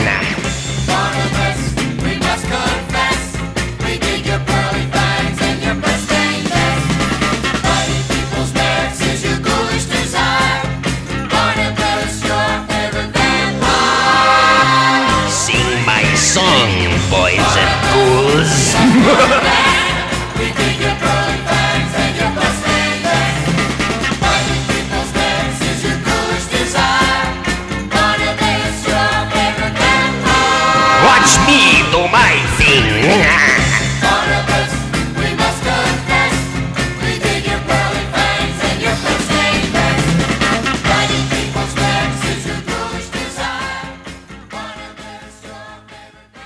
we're back. And Mary, what do you uh, what do you think of Barnabas? It's fun. It's a fun song. It is a fun song. Yeah, I like the kids singing style. Um, I like the like spoo- spooky voice. Yes, yes. Yeah, it's a fun song. So, so this came out on Roulette Records. Wait, sorry, what's the song called again? Barnabas Barnabas. from uh, Roulette Records, with the notorious Roulette Records, uh, on 45, with the B side, I'm Bats About You. This came out in 1969. And Mary, Barnabas is about the lead character of a popular gothic soap opera Hmm. called Dark Shadows. Oh, okay. Which was a show about the wealthy Collins family. And they made a movie about it, and they're very good. the movie's not great, but the TV show probably isn't great either. It was done, you know, it was a daily show. It was done an hour every day. Uh, and I think they had like 1200 episodes or something like that of this, of this show. Holy And so the show is about 10 months into its run. So the idea of the show is it's a gothic show. It has a lot of ghost and supernatural elements to it. And at some point, about 10 months into the show's run, the ratings were kind of flagging. And so they brought in this character called Barnabas Collins, who was an 175 year old vampire. And uh, he was only supposed to be in the show for 10 episodes, but he proved so popular that he became almost the main character of the show. And he has a really interesting backstory, which I'm not going to go into. Like reading about this, the show, I actually became really fascinated by it, and I'm I'm kind of hoping that it's available somewhere on streaming services because because it's just crazy sounding. The song itself was written and produced by a couple of guys, one one guy named John Gross and the guy named John, John Lombardo, who had both been members of a band called the Dovells, or the Devils, I don't know how to say the name, and then another guy named Steve Powers. And I think it's a great example of the wholesale embrace of bubblegum music by the entertainment industry Hmm. in the late late 60s. Like everyone was using this style of music, right? The Archies, Scooby Doo, like every cartoon that came out at this time. And we're gonna we're gonna talk about a song a little later that was I I I used the original version of the song, but it was later covered by a group called the Cattanooga Cats, which was an animated show. And yeah, it's just uh it's uh kind of it's very interesting. I think just how much by and like and you know for us now, like we look back at bubblegum music of a certain generation, like- like the people older than me. You know their view, their view of bubblegum music is you know spit on the road because it's so awful and no one, should like it. Whereas I love it, of course, because it's you know music I really liked a lot, like listening to Goofy Greats and stuff like that as a kid, and so it, it really resonates with me. Yeah, it's curious how uh, how influential it was at the time. But anyway, Mayor, you have a letter to read. I do. It is another one by Ed Dragansky. Thank you, Ed. Um, so he says, This episode has me so intrigued. I'd love to learn more about that tack piano style of music like we heard on Granny Takes a Trip. I've always been drawn towards songs like Lady Godiva by Peter and Gordon and I think Word- G- Godiva would be the Lady Godiva by Peter and Gordon, and Words of Love by the Mamas and the Papas because of that player piano kind of ragtime sound those songs have. I'd love it if you went into more detail about more songs like this. I know you could educate us with what you know. Shooting all over YouTube didn't help me. I need David and Mary for my guides. I watched a few videos on how tack pianos work, then went off what you said about the Bonzo Dog Doodah Band and watched them for a while. Realizing Neil Innes was involved with the Bonzo Dogs, I followed his videos right into the Rutland BBC stuff. That's pretty good. At some point, I even wandered over to watch Paul McCartney explain and play the Mellotron a bit. Now Once I'm- again, that's a great video. now I'm fascinated with that instrument. I immediately connected its sound with We Had a Good Thing Going by Circle with a Y. Another band that has the same kind of antique sound to them. I found them on Spotify, but I can't remember how. This happens a lot. I've been meaning to write about this style of music to you and Mary in hopes that you may cover some more in the podcast, but you kind of met me halfway on this episode by discussing it. Up until I heard this podcast, I didn't have a way to formulate the question, so now I hope this all makes sense combined with what you've already covered. Hmm. I think he means The Cyrkle, uh, who uh, they had a big hit in the 60s called Red Rubber Ball, which was actually written by Paul Simon, but for whatever reason he chose not to record it as Simon and Weird. Garfunkel, but gave it to The Cyrkle to perform. Uh, it's quite a good song, but yeah, it uses kind of like a bouncy sort of harpsichord sound to it as well. And so it's sometimes it's hard. And what's funny, Ed, is that uh, when it's, it's interesting that you comment on that because one when I did like a top five series of songs for Sneaky Dragon way back in the day, uh, one of the one of the questions or one of the topics that someone gave me to to do a top five of was top five tack piano slash harpsichord songs, and I think that's a in, also an interesting point is that they kind of they kind of merge in a way. There's there's um a you know there's a tack piano sound that's particularly popular in uh, West Coast uh, productions like you know Van Dyke Parks. If if Van Dyke Parks was on a record as a session player, it most likely had tack piano on it, or he played harpsichord. There was the two things, you know.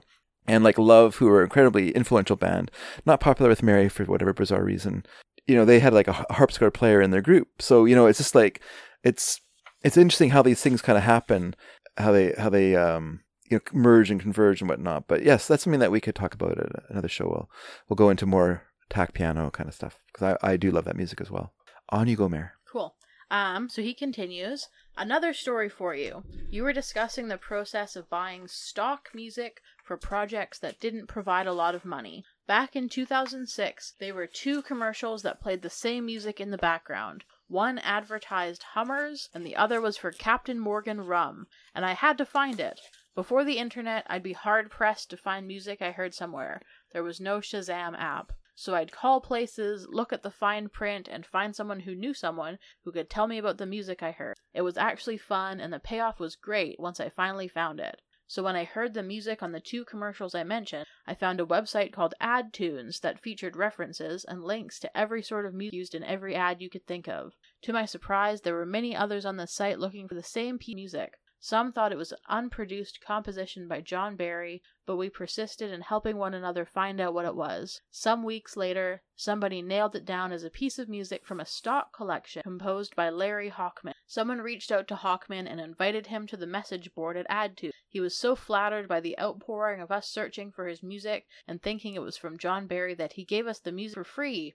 The song is titled Courage from one of Hochman's music collection's stock compositions. He actually gave us access to his private server to download the entire collection. We bent Hochman's ear a while while he was on the message board and asked him where he could find where we could find more of his music. At the time he said he was working on Spamalot, which would later win him a Grammy nom- nomination. Since then, Hochman is most notable for his orchestrations from The Book of Mormon, also nominated for and won. So I guess this is my brush with a Grammy winner and, an, and a really great musical experience. By mm, the way, I just actually found the message board where this all took place, and he has a link to that message board. Yeah.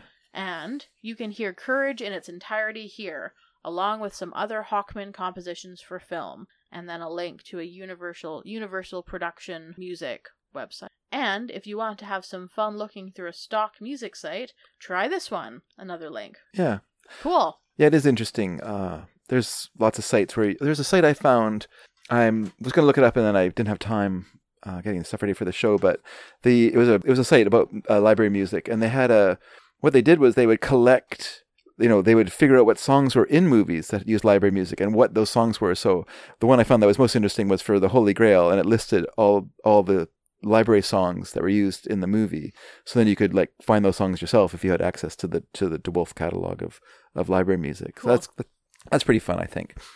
All right, so Mare, let's uh, get another Halloween song in here. Okay. Another spooky song. This is more of a macabre song than a Halloween song, but you know, Yeah. I was looking for a different sort of music. Uh, you know, different styles styles of song, and so I was, I had a, loo- a very loose purview of what I was looking for. Here's what I'm saying. I'm well known for my loose purview. Boing, boing, boing, boing, boing. So let's uh let's give it what, what? let's give it a listen. let's give a listen to Psycho by Jack Kittel. Here we go, everyone.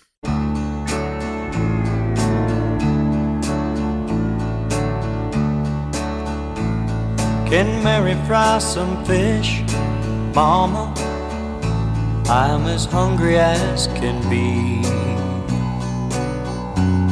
Oh Lordy, how I wish, Mama, that you could keep the baby quiet, cause my head is killing me.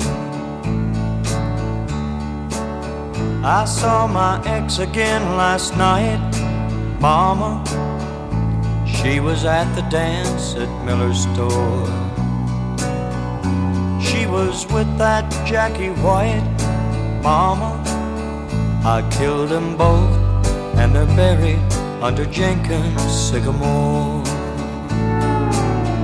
You think I'm psycho, don't you, Mama? Mama, pour me a cup. You think I'm psycho, don't you, Mama? You'd better let 'em lock me up.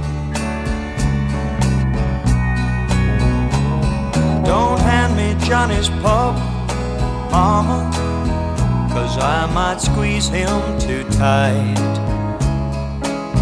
I'm having crazy dreams again, Mama.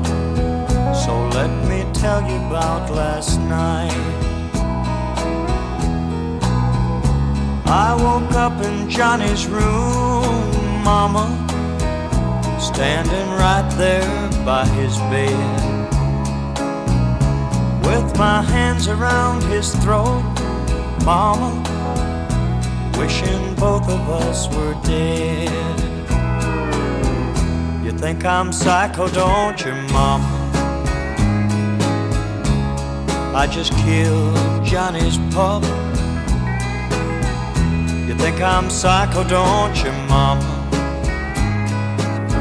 You'd better let 'em lock me up. You know that little girl next door, Mama? I believe her name was Betty Clark. Oh, don't tell me that she's dead, Mama. Cause I just saw her in the park. sitting on a bench, Mama, thinking up a game to play.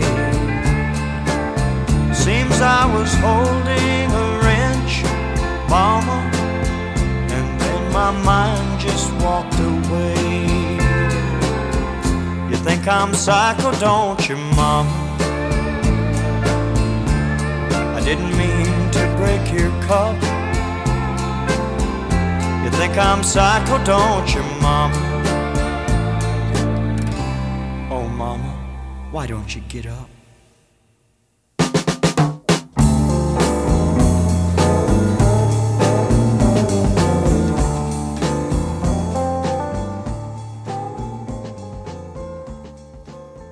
And we're back. And Mary, what did you think of uh, Psycho by Jack Kittel? Uh, I was surprised by it. Country music. yes. Like I say, I was looking for I was looking for different things. I didn't want to do the same the same song over and over again. So That's fair. you know, I mean, like I said when we started, I could have easily filled this uh this mix with with you know doo wop songs celebrating Dracula and, and Right. other other All things. the Universal monsters. all the Universal monsters. But you know, let's not be boring. Let's let's have some fun. Let's put some bubblegum. Let's put some country music into this. And uh, this song was actually written by a guy named. I Oops, sorry. tell you what I liked Oh, when I thought sorry. Oh, yes. That's okay. Um, I liked it. Oh, I'm glad. Yeah, I It- thought it was a fun song. I like the story. Yeah, yeah. And Mhm. yes, you are a psycho. he is a psycho. this is. I don't think. His, I think his mom was too scared, or maybe his mom was even alive when he's singing No, to she her. was dead. Oh, that's right. Because he said That's the payoff. That's right. he's like, yeah, yeah, yeah. that's the payoff. He's like, won't you get up or something? Yeah, yeah, yeah, That's right. Uh, so written by a songwriter named Leon Payne, who was known as the Blind Balladeer. He was born blind in one eye and then lost his sight in his childhood in his other eye. Uh, best known for songs like Lost Highway, which was covered by Hank Williams, and I Love You Because, which Elvis Presley covered, as well as Eddie Fisher. And um, it was originally like he pitched a song to this guy named Eddie Noack, who put it out in, in the in the um, late fifties. But I don't like. I don't think the version is as good as Jack Kittel's, who did a cover in 1974, and it came out on, on an album called Psycho. And um, apparent, I feel like the song is very much based in the film, but Leon Payne has said no because he actually didn't really see the film because he's blind.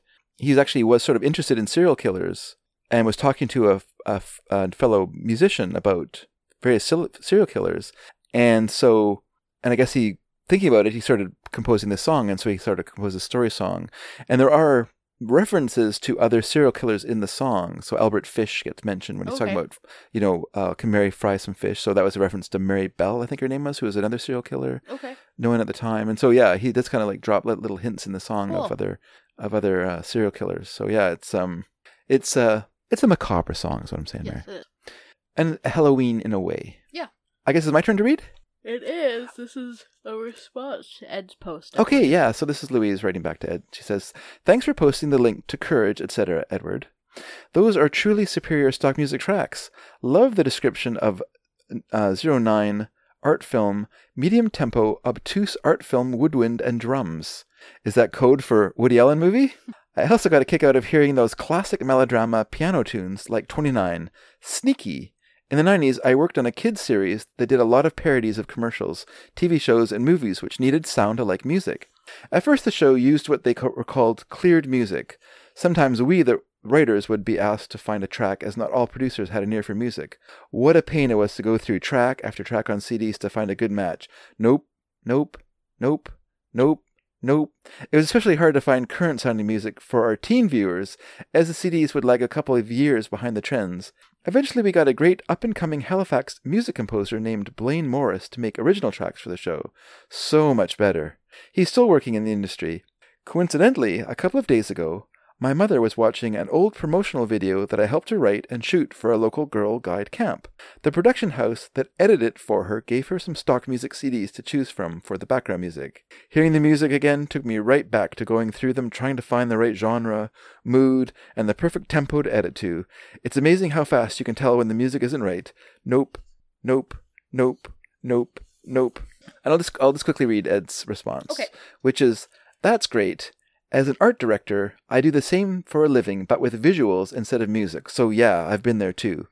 I wish I could have I wish I could have just a fraction of that time back I've spent with the nope, nope, nope from the last 30 years. Still, it's rewarding when it works well, isn't it?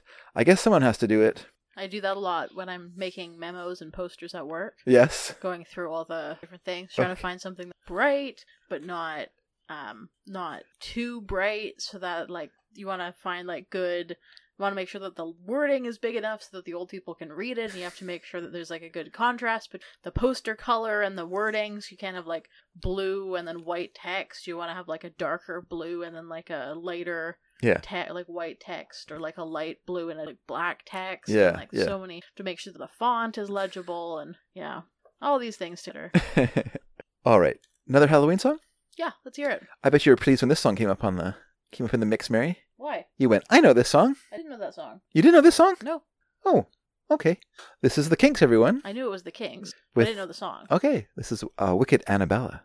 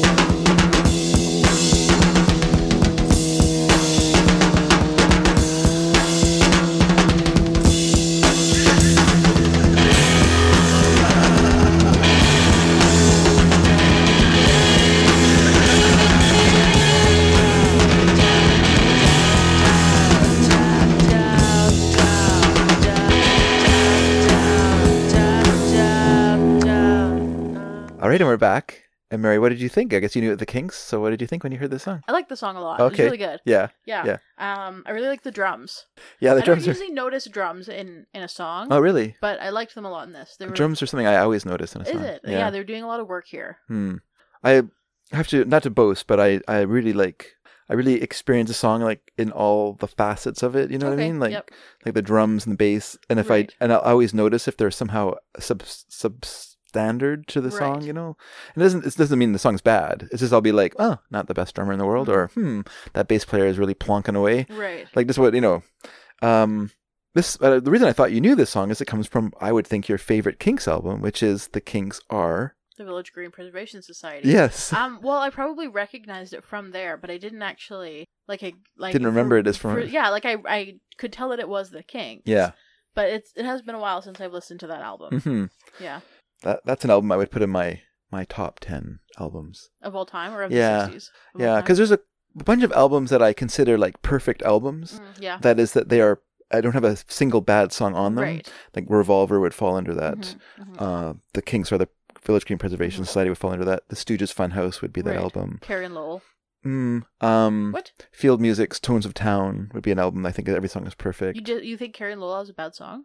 I don't know. I'd have to think about it. It's not an album that I, I thought of that way. Interesting, but okay. Um, yeah, so there's you know there's al- the albums like that where I just like yeah. this is a perfect album. Right. There's not a single song on it where I'm just kind of like, hmm, maybe I'll fast forward through this. Yeah. But uh, yeah, uh, this is uh, this is an unusual song in that it's uh, sung by Dave Davies rather than Ray Davies as well. But yeah, I like it a lot. It's a lot of fun. Cool. I like the guitar in it Mhm. with its the real reverb, the guitar, and then I like Okay. the uh, the um pow mow mow whatever they're doing, the, the kind of little bit of uh, the singing in the Yeah. background of the song, and as that kind of leads out. Yeah, it's a lot of fun, and it's also spooky. She's a spooky lady. Okay, you want to read the next? Uh... I do. So the next one is from Chris Roberts, and he said, Highlight of this bi week show has to be the wonderful version Norwegian Wood by Bob Evans. That's very good. As David Hepworth has said, the Beatles didn't just write the best songs, they also made the best tracks. Hmm. Most covers just remind me of how much better the, their originals were. but Bob's inter- instrumental was a fresh, charming delight, played not just with technical expertise, but great wit and warmth. I'm checking out his website now. That's great. And I'm glad I could uh, spread the good word. Yeah, that's great. On the mix itself, I'm sorry to report I struggled with all of the first four songs, though, though the dB's grew on me repeatless. The dB's, uh, Ask for Jill. Oh, yeah, yeah. Um, things picked up with the Go Team and Whitney were fantastic. That's a very good song by Whitney. And you know what?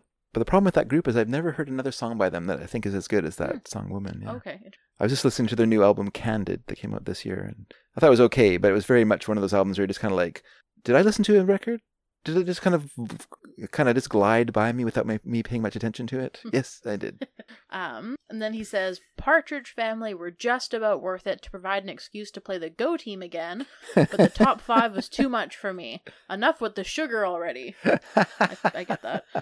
I Um, do not. Local Rabbits and Jeffrey Frederick provided a welcome retur- return to greatness. Agree.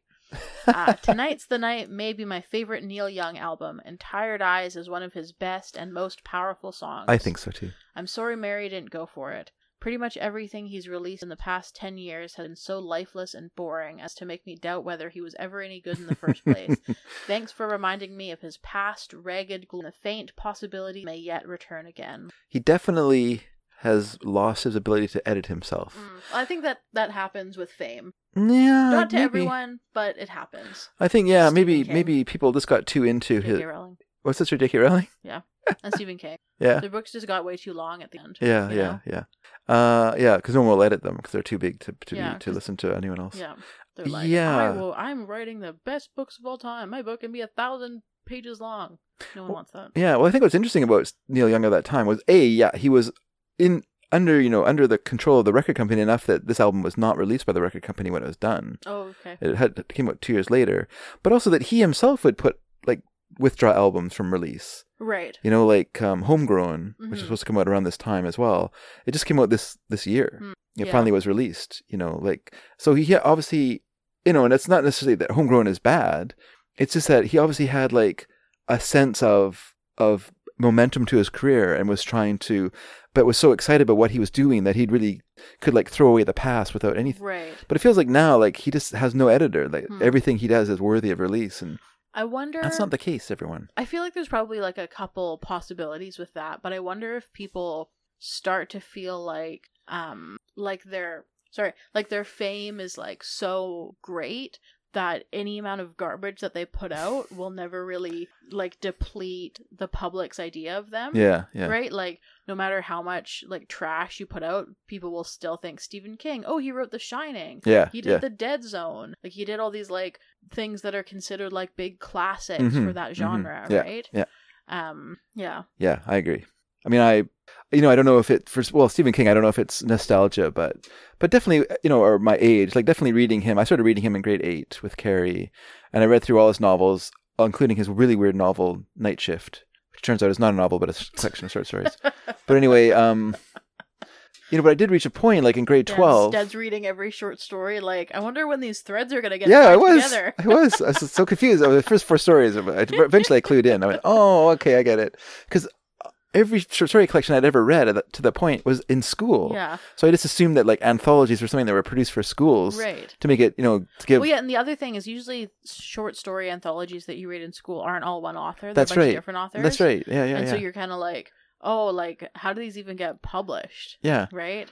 Yeah, I used to read. My uh, grandma was uh, subscribed to uh, your grandma's mom. She subscribed to Ellery Queen magazine. To what, sorry? Ellery Queen magazine. Oh, so Ellery, okay. Ellery Queen was a character. He was a detective character Right. in a series of books. It was popular enough that he that they started to produce a a magazine that I guess did he was he supposedly editing? I don't know if that was the case. I don't know if he was like a I don't know if He he was used like a character in the real world who's editing this? I think every book about- had like a Ellery Queen story as well as other stories written by different mystery authors. Oh, okay, okay. And I used to read that all the time as a kid. And so yeah, and so reading this book where it was just one author with all these collected stories, I just it didn't even occur to me when I Mm. got it. I just had read all these all these Stephen King novels, and then I got a new novel, you know, from the library, and I was just like, oh, cool, here's another novel. And then I was reading, I was just like, I don't get where this story's going. I've said this story many times, so I feel like I'm boring, being boring about it. But, but yeah, so I know. I still like that story. but I re- I reached a point uh, with Stephen King where I was just like, oh, these these stories aren't good.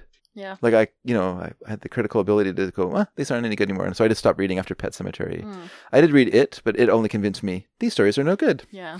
But anyway, uh, what's the last little bit uh, Chris has to say? Um, oh, he says the feeling, the feelies, great groove, fine guitars, kind of a television vibe alongside the Velvet's influence. Personally, I really like lead vocals placed way back in the mix, and I thought this was a brilliant closer. Oh, thank you. I I love that song as well.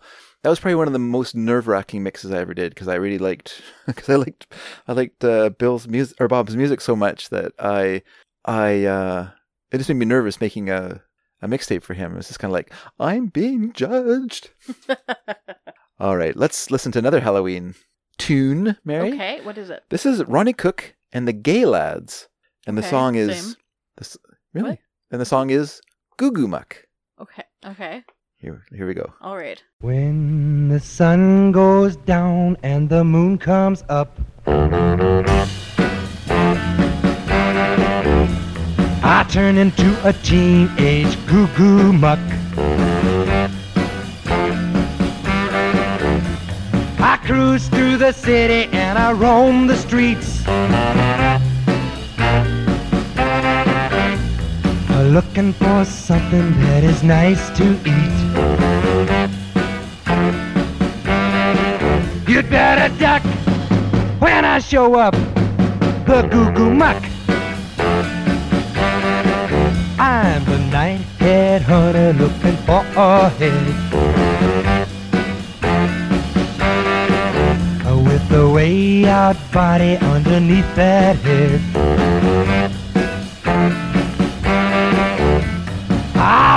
You, baby, with a little luck.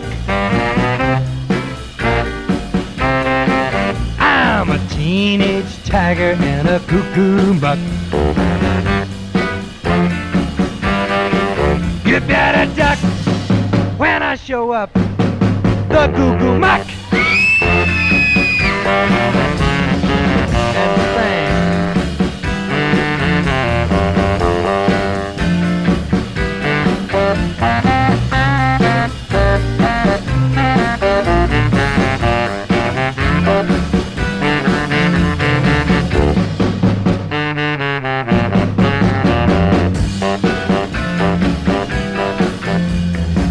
City is a jungle and I'm a beast.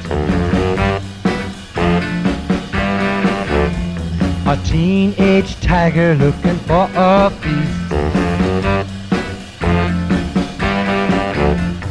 I want the most and still I'll take the least. I'm the muck tiger and a teenage beast. You better duck when I show up. The goo goo muck. And bang, baby, like I've been telling you. Uh huh. I'm the goo goo goo. And bang. And we're back. And Mary, what are you feeling about Ronnie Cook and the Gay Lads? Well, I really like their name. First of all, yes. it's very good. It is a good. Um, I thought the song was fun. It is fun. And what I appreciate about the song, of course, is that uh, I grew up listening to Goo Goo Muck by the Cramps. Oh, okay. And so when I first heard this song, I was like, "Oh, here's the original version of the song. yeah. That's that's really cool." And so yeah, so this version came out in um, 1962 and was once again a a single. It was came out on Audan Records, A U D A N Records, on uh, the single, backed with a song called "The Scotch," which is more of a just a regular, you know, kind of dance instrumental. And it was written by Ronnie Cook. Music, he did the music Did for it. Did you wince and when you said Scotch there? I did wince a little bit. you could hear it, couldn't you? My voice. And Ed James did the lyrics, although Cook was uncredited on the original release. And of course, as I said, it's best known, I think, by the the version by the Cramps, which came out on their second album, Psychedelic Jungle, which is a very good album, by the way. And they were like, they would do the original songs, the Cramps, of course, but they also were like the like the clearinghouse of some of the great like kind of psychobilly and stuff from the Oh, from the 50s and okay. 60s.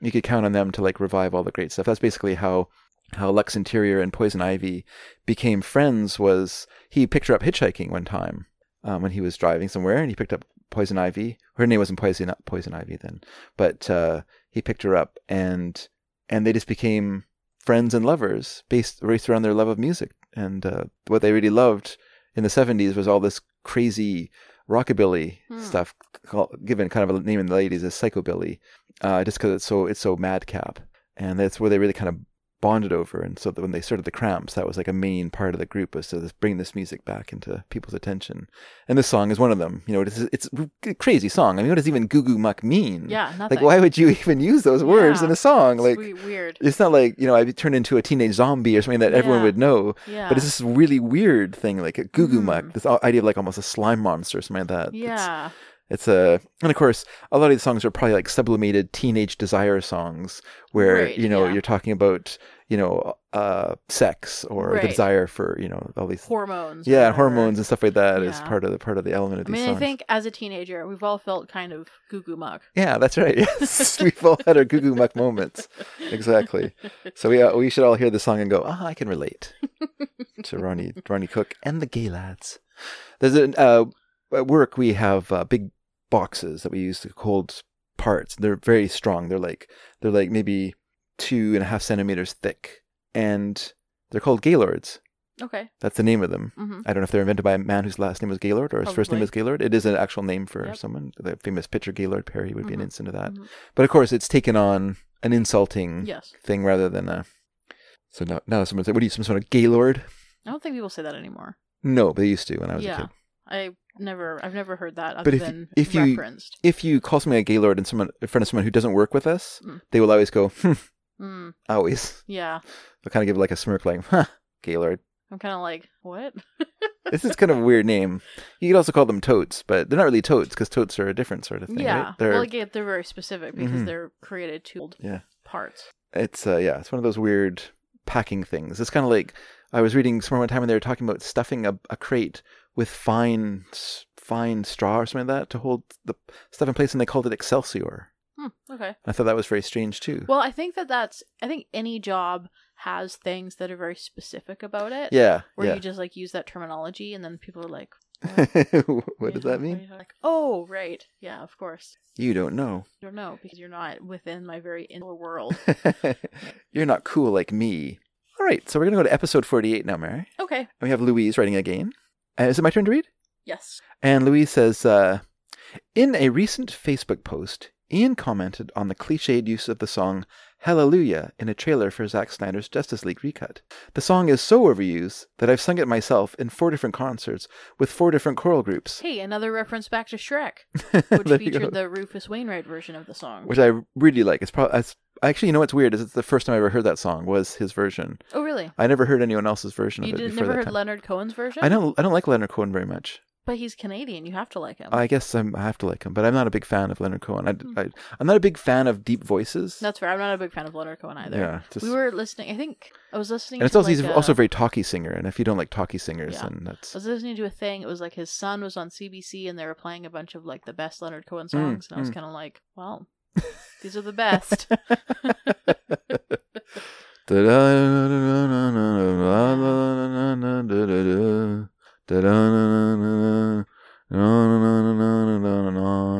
I remember this woman uh, teacher I had in uh, Italian in university going on with great excitement over Leonard Cohen, and I was just like, "With the women love Leonard Cohen. I guess it's good for him." oh yeah. Louise goes on to say, I countered with another song that keeps popping up in soundtracks Sinner Man, which just this past week I've heard in the movie Harriet and on episodes of The Umbrella Academy and Lovecraft Country, most likely the Nina Simone version, I would think. But now that you mention it, Money, That's What I Want, is another song that's been used a lot in film and TV, both the raucous Barrett Strong original and avant garde The Flying Lizards cover, which I think that's interesting. I hadn't, hadn't noticed that. But if you're greedy and you know it, just use this version when your character makes an entrance. I don't recall the Beatles version used that way. I wonder, is that because the rights to the song cost too much money? That would be exactly it. Because the, the Beatles, although they do not control their catalog, have the rights to their performances. So they can decide what songs are used and what songs aren't used. Oh, okay. And yeah, it was a great. Uh, and I've, but I've said before, I do feel like bands kind of cut themselves off the knee in their in the modern times of not allowing their songs to be used in commercials. Yeah. Because you do end up disappearing from the public in a way. I wonder if that is going to be changing though Hmm? With um Streaming, yes, with streaming because but people still have to know about it. You know what I mean? Like you, like one of the problems with streaming, I would think, is the algorithm narrows what you listen to to a to a fine needle no, no, point. no, sorry, not music streaming. Okay. But TV streaming. Oh, I see. So for me, like when Duncan and I were living together in Chilliwack, Yeah. we did not have cable. Yeah. We just had an Amazon Fire Stick. Yeah. And you have a Netflix account that we were on. And I'll say. Duncan has an Amazon Prime. I have Disney Plus. You have Shudder. You have Crave. um Yeah. Duncan used to have YouTube, but he got rid of it because it was too expensive. Um, but like we, you know, he still watch YouTube stuff. Although Yeah. YouTube's not like a great example, but we didn't have cable, so we Sure. never saw ads. Right, the only time we ever saw ads was watching YouTube videos, which Yeah. I don't really watch YouTube videos, and um, on Amazon Prime they have ads for their shows. Yeah, yeah. So I wonder if in the future we aren't going to be seeing ads on TV as on like ad or music and ads Yeah. as much Mm. or like that being like a way that songs come back because like Feist Yeah. for example became very popular because her song was used by Apple Yeah. in their ads for I think iPods back in like The iPods, yeah, 2007 yeah.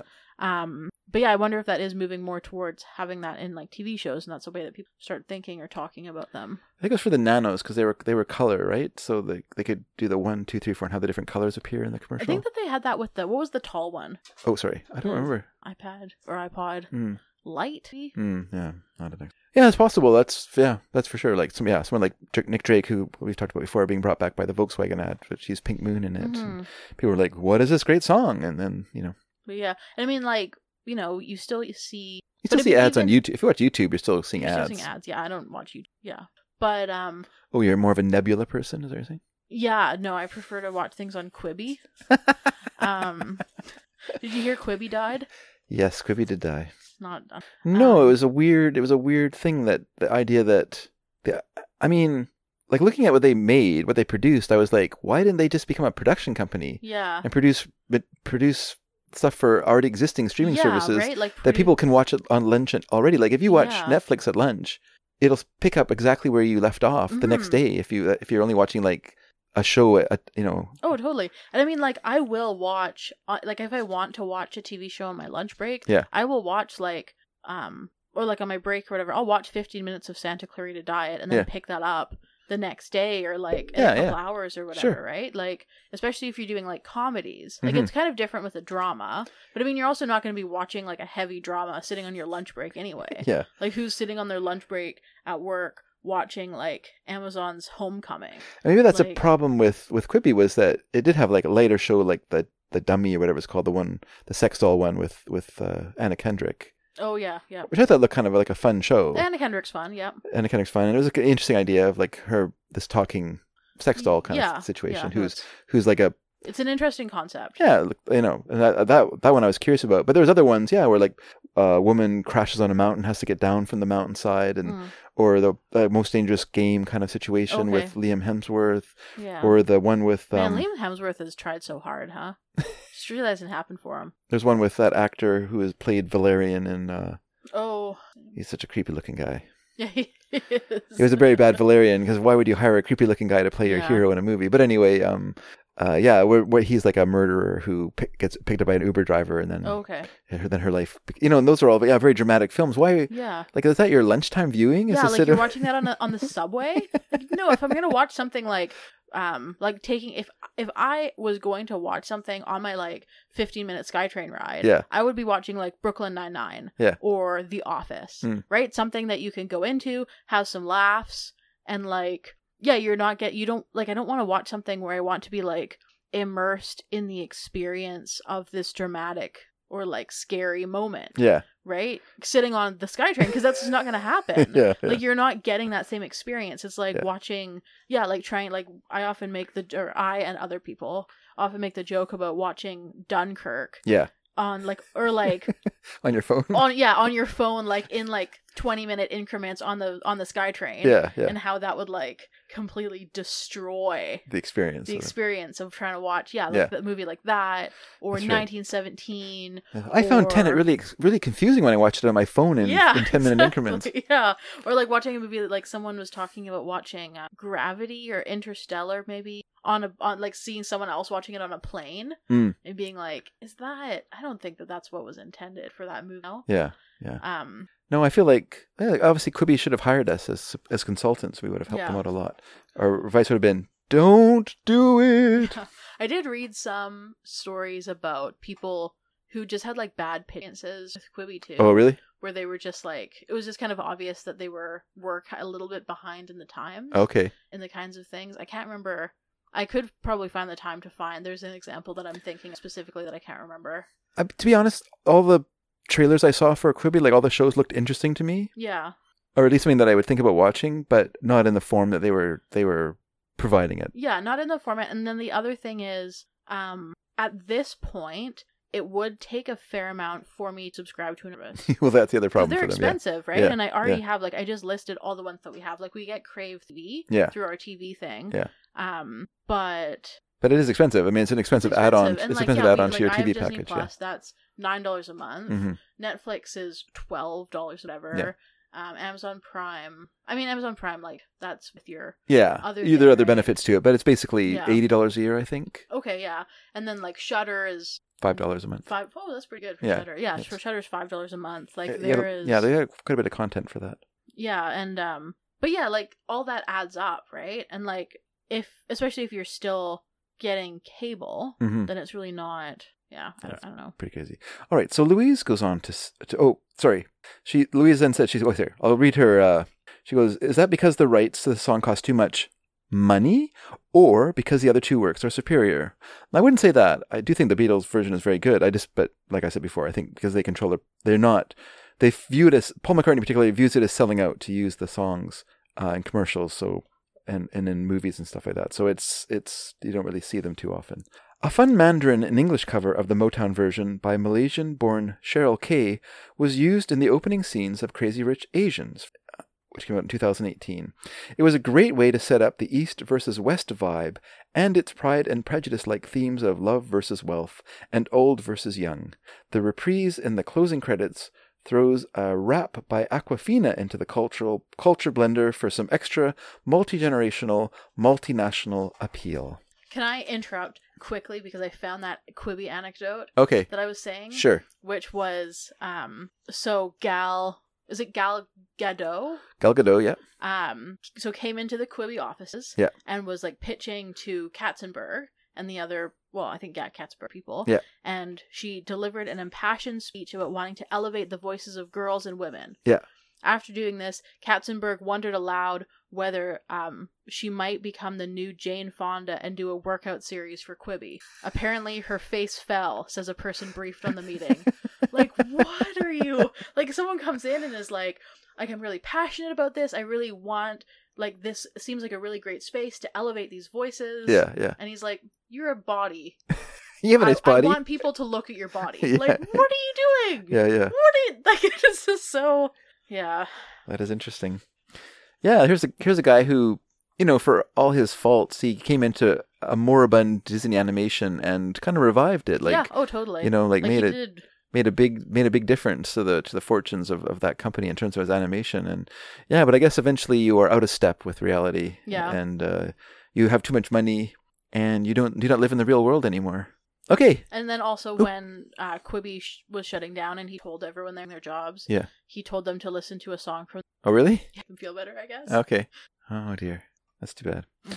And it's sad that it didn't work out. It's a lot of money that went down the tubes, I guess. Hopefully, they'll be able to repackage and resell those programs in yeah, some other that- I way. think a lot of people are hoping for that because yeah. I think that it is. There's some interesting stuff on there. Yeah, it's yeah. just they look fun. I mean, that movie with the the woman who ends up in a plane crash on a mountainside has to make her way down. That that sounds like a a good TV program to sure. me. That I'd sounds watch fun. that. Yeah, yeah. In 30 minute increments on Netflix or Amazon Prime or Yeah. Crave or whatever. I don't know if I'd pay for another streaming service. Yeah, it. no, no, that's the thing. Um. Oh, we also have Apple TV. Although I don't pay for Apple TV. Yeah, until the year's up, and then you forget that you have it. Ugh. Five- Where's this five ninety nine a month come from? Apple. All right. So let's uh let's listen to another song. This is not necessarily a Halloween song, but it's a macabre song about Do you know what it's about, Mary? You know what this song's about? No, what's it about? The song is about cannibalism. So let's give it a listen. sounds fun. This is the Buoys, uh, and the song is Timothy. Here we go.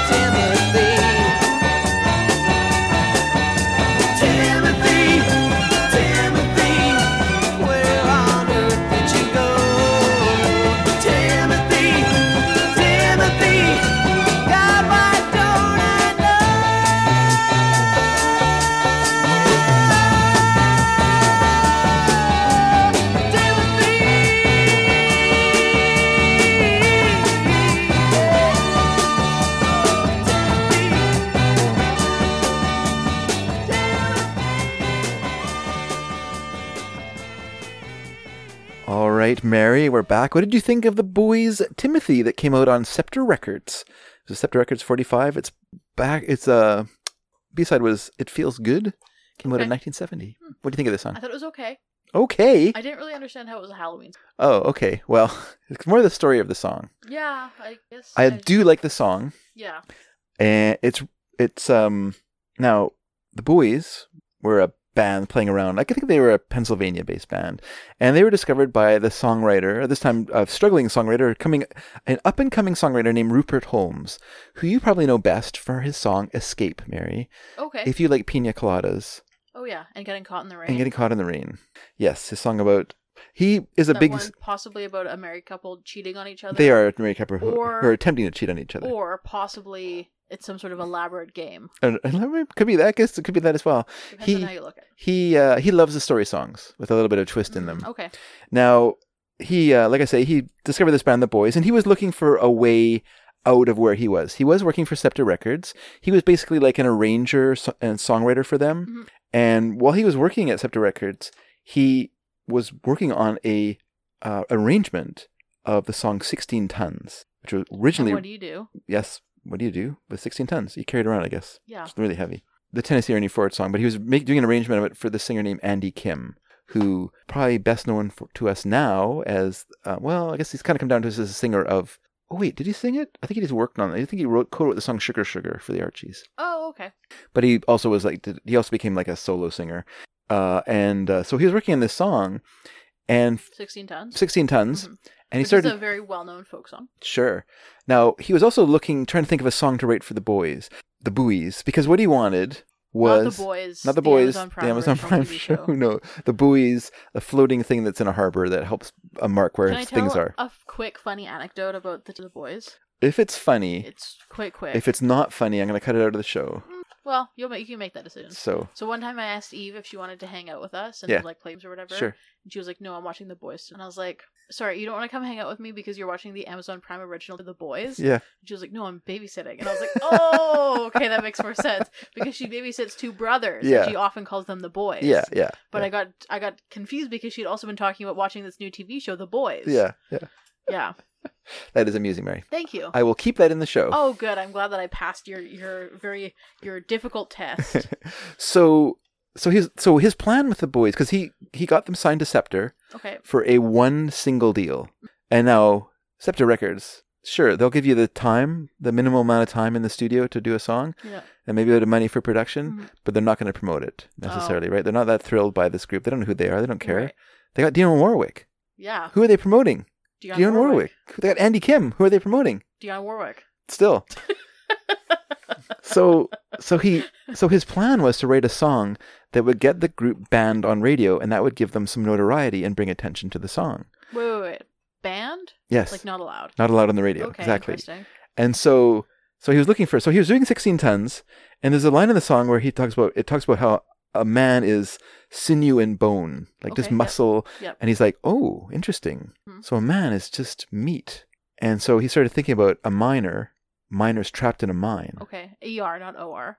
ER, that's right. Miners trapped in a mine. And so this is what the song is about. It's about Timothy. So we have Timothy, I think Joe. okay. No, Timothy's not the protagonist. Oh. The protagonist is the person telling us the story. He's Oh. me in the song. He, talk, he says Joe, me, and Timothy. Oh. And in the story of the song, they're trapped in a mine for a long time. Uh-huh. Eat Timothy. And when they get rescued, Timothy is gone. Mm. There's only two of them who's rescued, just me and Joe. And he talks about how his stomach was full Mm. when he left. And he also talks about how the experience was so ter- horrible Right. that he's blanked it out. So he has no memory of what actually happened to Timothy, except that when they left the mine, he was strangely not hungry anymore. Hmm. And his name was Mr. Donner. His name was Mr. Donner. And so went to a party. So yeah, so so it so what he did was he took the song and he gave it this really elaborate production with all the horns and the strings and a very light sound to it, but then it has this very dark lyric. And so he wanted like teenagers to pick up on this Oh, okay. and really like think this is hilarious Yeah. that the song's being played on the radio. And then but what radio stations would notice and they would start to ban it. Right. And this is exactly what happened. So radio stations would be like, "Oh, this song is about cannibalism. right. Oh my gosh."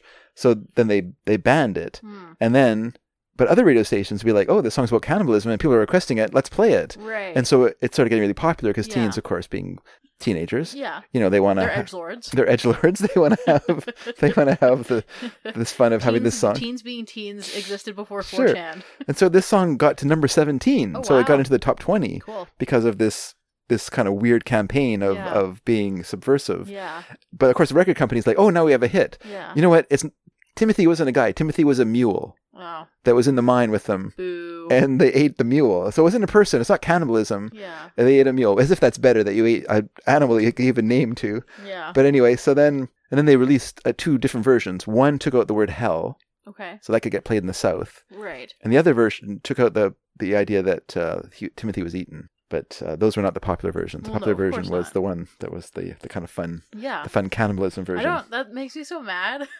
What that makes you they're- mad? That they're just like, let's just make this song not. This song is very popular. Yeah. As it is. Yeah. Let's make it not fun. That will probably make it even more popular. like, no, it got to be popular because of what it is. Yeah, yeah. Like you making it not fun isn't going to make it more popular. Hello, party goers. We're interrupting our episode to let you know that the show was running awfully long. It started off as a very reasonable three and a half hour episode. Mm, That's not reasonable. It was, you know, completely just like a normal episode length for a podcast. Dad texted me at 10:30 in the morning and was like, "Hey, let's start recording." And I was like, "Oh, okay. It's earlier than I thought." And so then I went and like got water and went to the bathroom and grabbed a sweater and came out here and got out here at like 11. Yeah. We started, or you know, whatever. But then we started recording around eleven. Sure. Got set up and stuff. You had to print some stuff. Still, we probably started recording at eleven. Yeah. And then at one, I was like, I'm starving to death. Let's break for lunch. Yeah. We took a bit of a break, came back, finished recording at three thirty in the afternoon. Anyway, it was it was it was it was turning into about a four and a half hour show, and Yeah. that was with me only adding half of the music to the Yeah. episode. And so I thought this is too much. Can't expect people to devote an entire lifetime to to the listening party. It's a party. Yeah. It's not a job. No. We don't want to put you guys to work. Well, we, I do want to put you to work, but Well- that's a totally different thing. So I thought Dad's looking for indentured servants if anyone's interested, I'm looking for indentured servants. That's very true. And so we thought we're, what we're going to do actually is we're going to break it into two halves. Mhm. We'll have first part. We'll have the first part with this episode. Yes. Obviously, the one you're listening to. Yep. Yep. And then the second part will be, be in a bye week. Mm-hmm. In two weeks, in a fortnight. In a bye week, and then we'll we will finish it off then. So I think that's perfect time, mid November for Yeah. some Halloween songs. Sure, why not? You know, it's like around the time of Remembrance Day. Spooky. Thinking about So yeah, that's that's the plan. soldiers. So you know, it's just a lot. It's a lot to put on people's it's a plates. long episode. It's a long episode and a lot. Yeah. put- This isn't. You know, it's it's it's fun. Like with Sneaky Dragon, it's fun every couple years, Mhm. just to like go. To all do like out. an eight-hour-long episode Yeah. or whatever you just, whatever nonsense you guys do for your for the hundredth. for the question and answer shows. 50, yeah, yeah. yeah. You know, that's just like for fun. Yeah. And but you know, I just don't want to do it all the time as a regular thing. So I- I agree. So yeah, this is gonna be broken in, in two, and I'm sorry about that. So that's gonna put all a bunch of Halloween songs into the next into the next. We're show. turning November Yeah. into Halloween month as well. We're turning yes, we're turning November into Ocvember. what? Ocvember.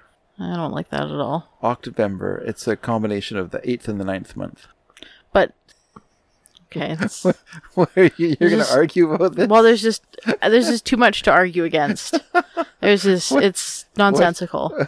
okay, I just I can't believe this is. You're going to take a stand against Octovember, one of the greatest months that was never Mm, invented. Yeah, well, there's a reason for that.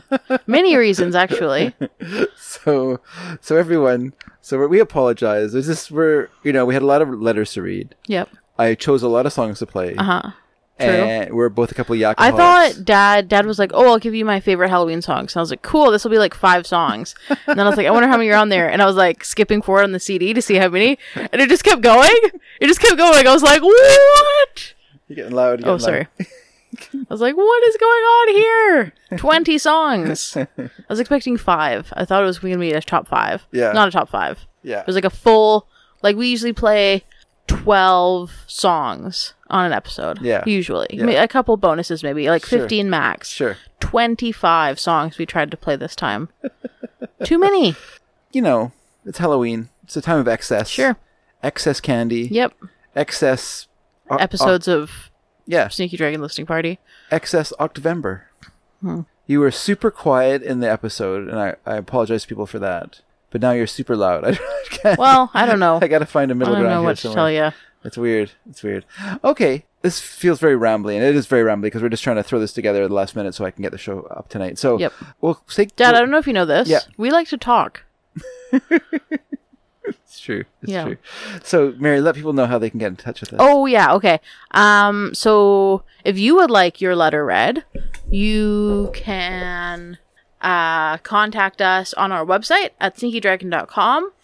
Uh you can comment on like our message boards there. You can also find all of our um, addresses and stuff on sneakydragon.com as well. So you can find our Facebook page, which is Sneaky Dragon. You can find our Twitter, which is sneaky underscore dragon. And you can find our email address, which is sneakyd at sneakydragon.com.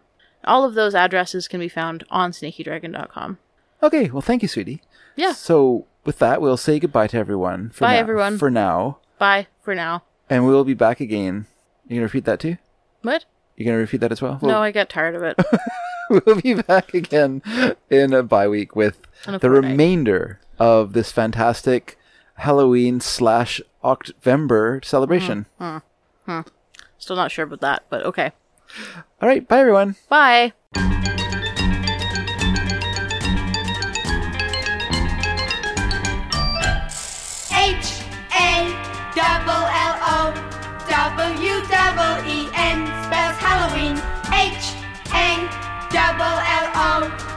W double E N spells Halloween.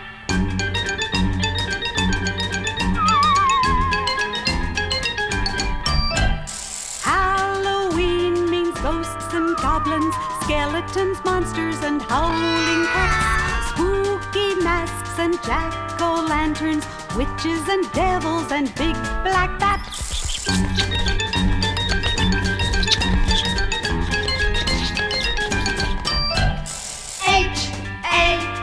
Double L O W double E N spells Halloween. H A double L O W double E N spells Halloween.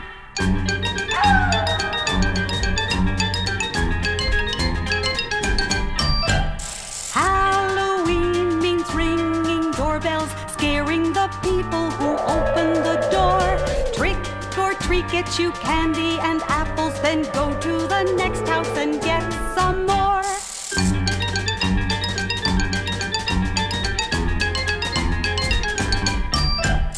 H A double L O W double E N spells Halloween. H A double L O W double E N spells Halloween.